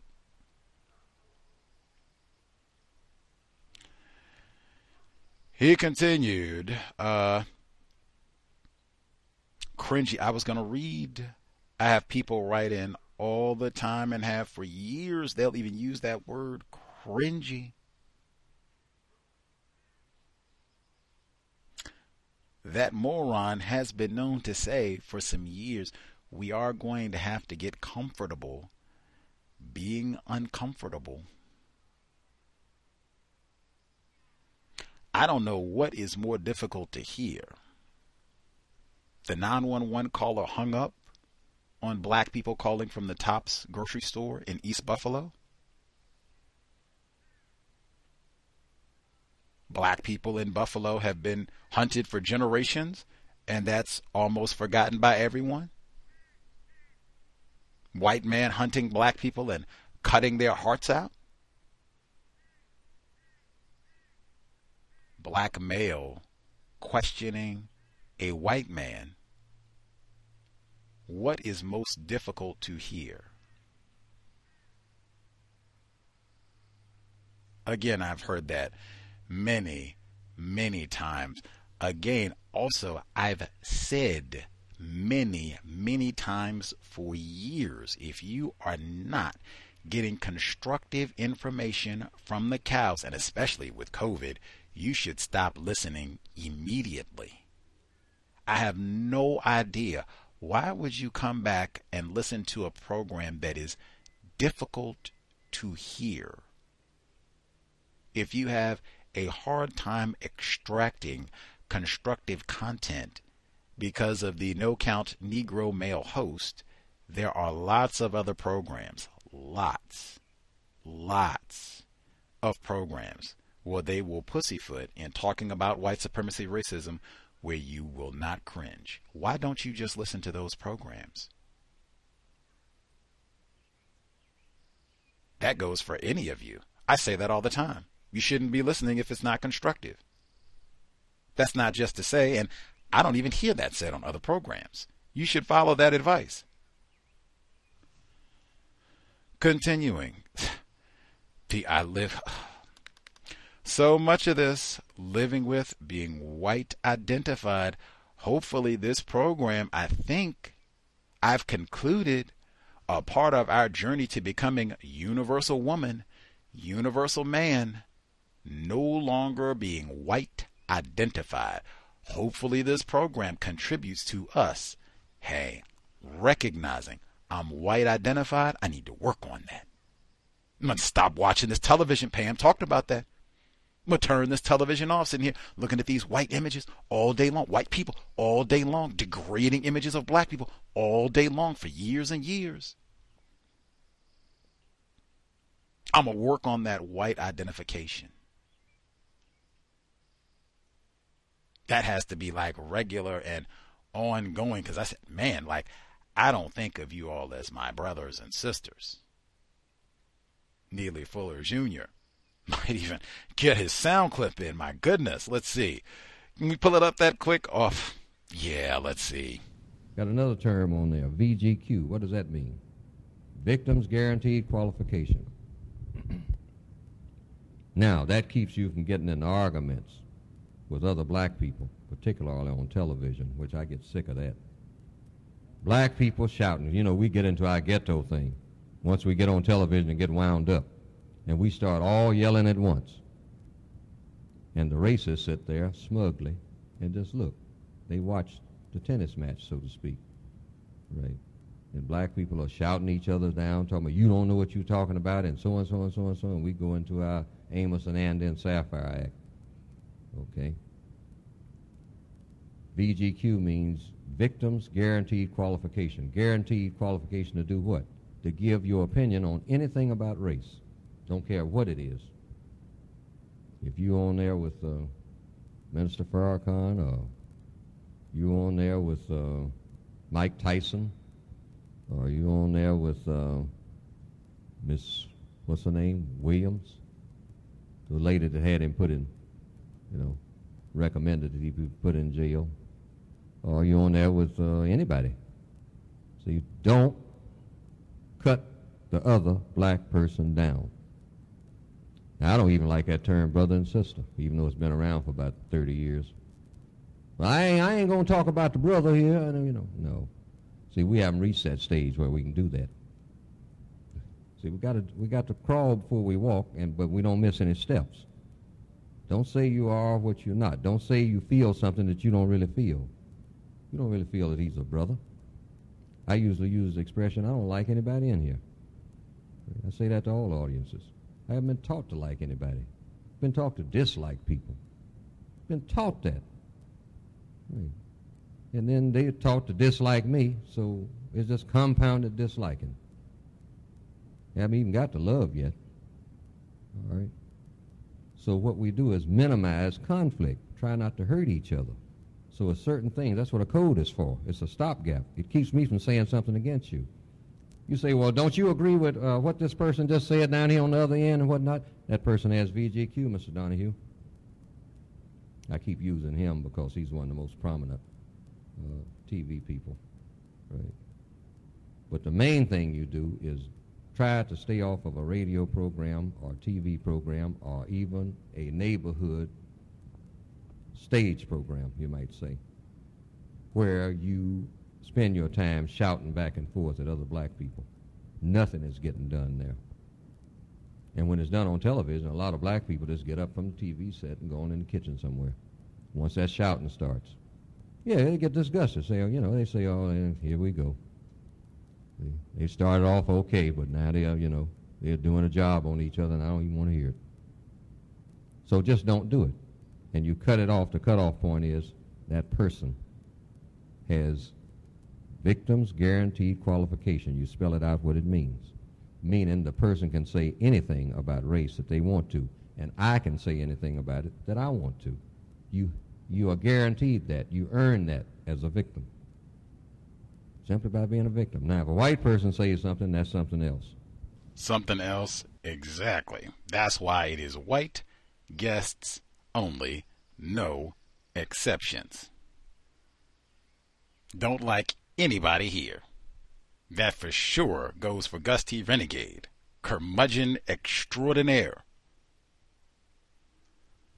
And I say that with emphasis because our caller, and this is not like, you know, we're supposed to be homies and brothers and all that. That's why I played the audio segment. That's been the way that I felt before the cows even existed but certainly 13 plus years in, oh, for sure. and I'm pointing this out for emphasis because this fella, victim, said he has listened off and on for years. That might be truth, maybe not, whatever. Maybe he's listened a couple days, who knows, and it doesn't really matter. You've listened off and on for any period of time. He didn't say he identified with his black brother. Like I said, he didn't even say, What's up? Greetings, Negra. It was Right? What do you mean, bragging about being in some sort of sexual arrangement with a non white person? What do you mean? I don't agree with that. That was what was important, not even a greeting to the folks on the line. And he said, I live with, work with white people, so I identify with them. He didn't say, I identify with my black brother. Gus T. Renegade out here struggling and striding by himself, no staff, no budget, I'm going to invest, at least shoot you a quarter so you can stay on it. No. I feel for these white guests. Dr. Shawn Lay at all. I haven't met these folks. I haven't read his book. I didn't even call in to ask this white man a question. But I identify with them.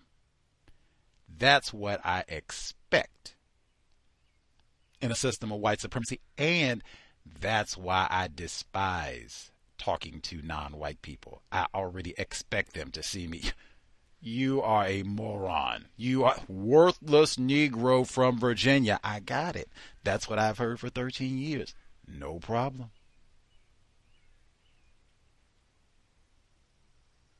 I will say, though, man, oh man, all of the critiques, I've said this before, and I mean for reals at 13 years. Like, everybody has a podcast now, right? Gus T has never said, I have perfected the art of counter racism. Nobody ever will do it better than me. The great, worthless Negro from Virginia. That's what I've said consistently. If you can do it better, Gus T is lame, his tone is wrong. He is rude, privileged, uncouth. All that might be true. What you need to do is stop spectating and show us how it's done. You don't need to contact me about anything. Show us how it's done. In fact, don't contact me about any of your critiques. I think you want to talk about cowardly. That is real high on my list of it takes no courage to go find another victim of white supremacy. I want to fault find with how you're responding to racism. You're not doing it right. I remember not just Gus T did 217 programs, as you heard, with no phone, no computer. That alone, this is another one you can grab if you're concerned about profanities. Fuck your critiques. I remember non white people who were too cowardly to call Neely Fuller Jr. Brother Gus, can you call Brother Fuller I didn't own a phone or a computer. If you have a phone and or a computer, you are way ahead of Gus T. His number is in the phone book. It's published online. It's published in numerous audio recordings. It's on YouTube. It's in his books. Why can't you call him and ask? Ditto for Dr. Welsing. Why don't you ask? I had someone on Facebook ask me, why don't you ask Sister Welsing if she's had sexual intercourse with a white person? Why don't you ask her? Everybody gets mad at me. They want me to ask that question. And then when people get upset and what have you, white or non white people, so they can get, you want to know, why don't you ask? Oh, well, you see, you're close to it. You don't want to ask if you just want to be a coward. I have encountered this for years if you know how it should be done, since so many non white people, we're experts. I said that before. 13 years, it's wow, that is amazing. It's, eh, I could have done it better. Well, then, motherfucker, show us how it's done. Get your phone and get to it.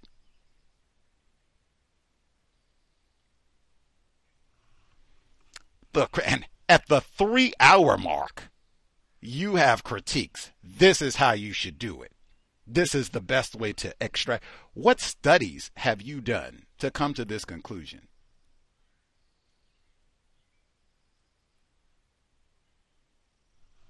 Absurd. I despise talking to non white people. Uh, the non white people feel slighted and insulted. All of this I expect, but I mean, whoa Again, if that is your conclusion, it would be better to extract information from white people with quote unquote sweetness, demonstrate, detail explicitly what that is. Hopefully, that does not entail any sort of anti sexual behavior, and then demonstrate. Again, I think there are already a plethora of programs where white people are not questioned with suspicion about anything, there's no grumpy Negro to blame for insulting these white people, treating them brusquely, and they still don't answer questions and practice racism. So, what is their excuse all the other times?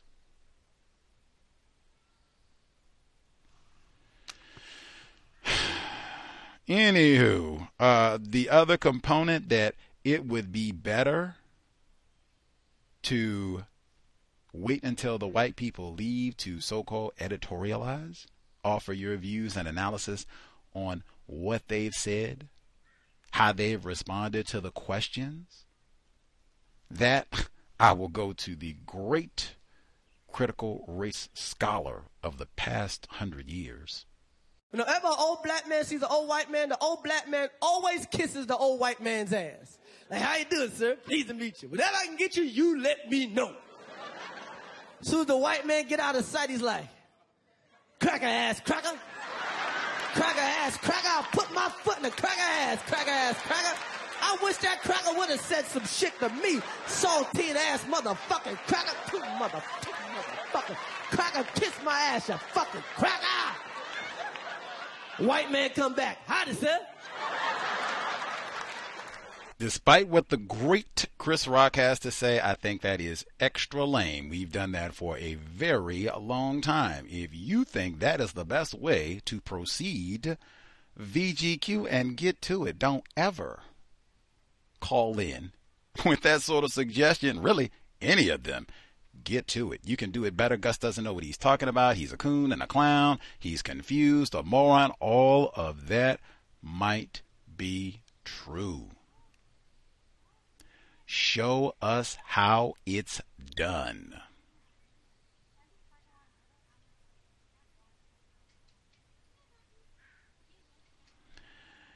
Anywho, as I heard all of this, I was also reminded we did do the program 2011 Deactivate the White Chip, which talked about this exactly.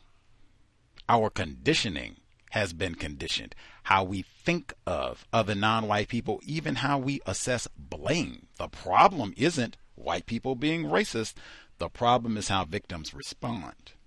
Our tone we should be sweeter to white people. Not even we should be sweeter to other victims of racism, whatever sweet means. We should have more sweetness in how we talk to white people. And he said, sweetness in quotes. Again, I don't know what that means, even with the quotes added. When I first heard it, I thought he said sweetness and quotes. Just I said, hey man, we do more quoting than anyone, which is true. But sweetness in quotes, I don't know what that is. Metaphor, position of privilege metaphor, quite a few of them as we moved along through his question process. Some people, you might think that is the best way to convey your thoughts on white supremacy racism. think I've been pretty explicit about that. Confusion, reckless with words. We do not value the importance of words. But deactivate the white chip. The founder of the Deactivate the White Chip project was with us on the program I will play just a portion of that dialogue where they explain. Really, yours truly, Gus, reads the definition of what the goal is. And then you will hear Justice way back when she was, oh man, I think like 11 years old, asking further detail about what exactly do we mean. And I mean, white chip is a metaphor, but this is not my concept, somebody else. But I think she will detail all of that this too came to mind with the discussion from this past weekend. Uh, might be one of our last sound clips for the program, uh, and then we can get ready to wrap things up. But this is from 2011, the Deactivate the White Chip Project. Did you know that you have a chip in your brain? A chip that was implanted the day you were born. It controls your thoughts, beliefs, actions, how you live your life, your self confidence, your family, your children, your future, humanity's future. The white chip, the single most powerful brainwashing agent of the world's people by advocacy of white supremacy, their term. We are empowered to deactivate the white chip, and we will find the truth. We are a grassroots movement consisting of a group of true progressive thinkers who are in pursuit of enlightenment for our people. We do not condone hatred of any ethnic or religious group on this site. The purpose of this project is to present the truth to my fellow non whites, their term, and indigenous peoples who are enslaved by this destructive white chip that was planted in them over centuries by heartless invaders and those who have committed repeated genocide towards our races and cultures and is still continuing to this day. You can go to their website, dwcproject.com. A real pleasure to have the founder of the Deactivate the White Chip Project on the program uh, joining us live, the founder, uh, Miss Zaina. I hope I'm saying name correctly. Miss Zaina, are you with us? Yes, I am. Hi, Gus. How are you doing? Uh, I am intensely victimized and working to get that white chip out of my own brain, but I am thankful yep. you're on the program with us. that worship of white skin and white people is is consistent. It's it's astounding how consistent it is. I could not, unfortunate, but I would have to agree. It is astounding on the work that racist women and racist men have put in worldwide. Um, that white chip, man, it is uh, it is working intensely worldwide mm-hmm. in non-white people anywhere you go. Um, wow. Uh, my co-host, she is uh, also with us, and I think she might have some questions as well. Uh, Justice, if you have some questions uh, for our guest, uh, am I saying your name correctly, Zaina? Is that it? Yes, yes, that's correct. Right on. Uh, if you have some questions for Zaina, your line should be open. Please feel free. Uh, greeting. Well, can I be heard first? Yes. Yes, ma'am. Okay.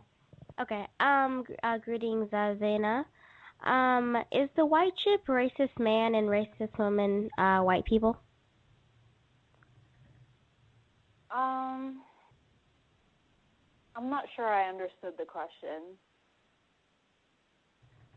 Could could you um, like rephrase it? Yeah. Uh. Is is what you call the white chip um white people. Oh, are you saying that is is the white chip itself like white people? Well, I know that. Well, I well, I know that there's no such thing as like a like a white chip. Well, maybe, but uh, like, is it like like by your definition of white chip? Like, is it white people? Oh, okay. Um, not necessarily. I mean, it's one of those things where you know how they say um, Adam and Eve. Eve was created through Adam's rib or something stupid like that. Um, so basically, if white people were to take little bits and pieces of themselves and install it in all of us, you know, it's it's just to a, make us all white, or um, well, it's it's one of those things. It's like we can never become white because it, it's like, you know, we were here first. we are indigenous people of this planet. So how can we become a derivative of ourselves? It, it doesn't make sense. So what what the white chip is is white people have installed uh, probably a bit of themselves or something that is programmed to um, create behaviors that will, um, I guess, make us behave according to their system. And so it's not necessarily white people because if all white people vanished today, there would still be a whole ton of white supremacists around. You know, if there wasn't a single drop of white blood left on this planet, there are still many, many white chips in in people's brains. So I, I don't think it's the chip itself is a white person. Probably, you know, probably has like audio files of, of white people talking to them in their brain, you know, there's a little white voice. But it's it's probably a recording, you know. And even even after they vanish, it's it's gonna take it's up to us to deactivate it. No one else can really do it. We ourselves have to find the need to do that and and understand that it's for our salvation. You know, it's it's for no other reason. We're not here to complain. You know, we're not here to waste people's time. We're here because we're all in the same position. You know, and we need to make each other understand. It's like it's for your salvation that I'm telling you. You need to deactivate the white chip and rip it out of your brain, as painful as it is, you know. So I, I don't think it's it translates to the people themselves. It's it's more like a, a chip, a reproducible chip that's installed and like a computer chip, you know, it follows directions over and over, um, and it's very efficient. So it's like a machine. I see. Context of white supremacy. Find it so amusing. So many folks, I guess they could be newer listeners, more recent uh, listeners who just found the COWS and they will write as if Justice is 10 now as opposed to being in her 20s. Um, at any rate, the child version uh, of Justice uh, we discussed the deactivate the white chip. Now, again, that is a metaphor, but that's not my project. Hopefully, she was able to explain the uh, what she means with the metaphor. Miss Zana, uh, deactivate the white chip full program back in 2011 in the archives, but I was immediately uh, reminded of that as well as the late Pamela Evans Harris, uh, with regards to being white identified, both, you know, kind of different ways of getting at the same uh, concept. Uh, we, we identify with racist man, racist woman, racist child. We do not identify with Gus T. Renegade. Racist man, racist woman are most to blame for that, but that is very important and not even identifying with your black brother, Gus T., but replacing white supremacy with justice? Oh, yeah, recognizing every day working, diminishing that white identification. Where is it popping up at? Not seeing white people as racists, race soldiers. These are my friends. These are my homies. Oh, I feel bad for them. All of that has to be greatly minimized as we go about solving this problem. Remember Madiba, he said he saw a bedraggled poor white woman in South Africa and was almost in tears and was so shaken up. And he said, wait a minute, dang, I see poor and down and out black people all the time and don't care at all. Why am I so shook up seeing one down and out white woman? Dang, they got me. He said, I'm paraphrasing, but I mean, that is real close to what is in Long Walk to Freedom, one of the more profound passages in that book, the book club. I didn't even say that was mandatory and reread his autobiography right, I mean, literally days after he passed away. Reading more important than watching television. At any rate, uh, all of this to say, I think I articulated everything, or most everything. Like I said, there could be, probably will be a whole part two as to now why exactly is it no non-white guests anymore? We obviously Pam, Zana. We've had lots of non white guests uh, on the program over the years, but man, the emphasis always, always was supposed to be on the problem individuals classified as white. All of that said, incidentally, I would say uh, uh, Mr. Fuller has said it on this program as well resist the urge to criticize. That's something that I stick with.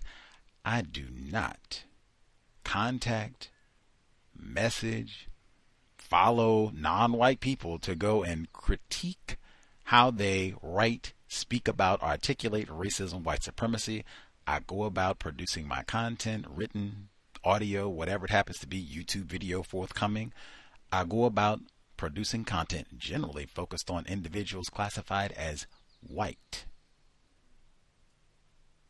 not criticizing other non white people and giving them tips on how they should respond to racism. Incidentally, I think I've also said my recommendation if this has to be done, one should do it privately. Try to minimize conflict and all of that. Uh, hopefully, it was not conflict on Sunday. And again, the reason that I did the program today first was time and energy. Like, my goodness, we do three hours of broadcasting, and a victim calls in at the end, a white identified according to his own testimony, calls in to criticize and brand Gus as bitter, not sweet, and privileged.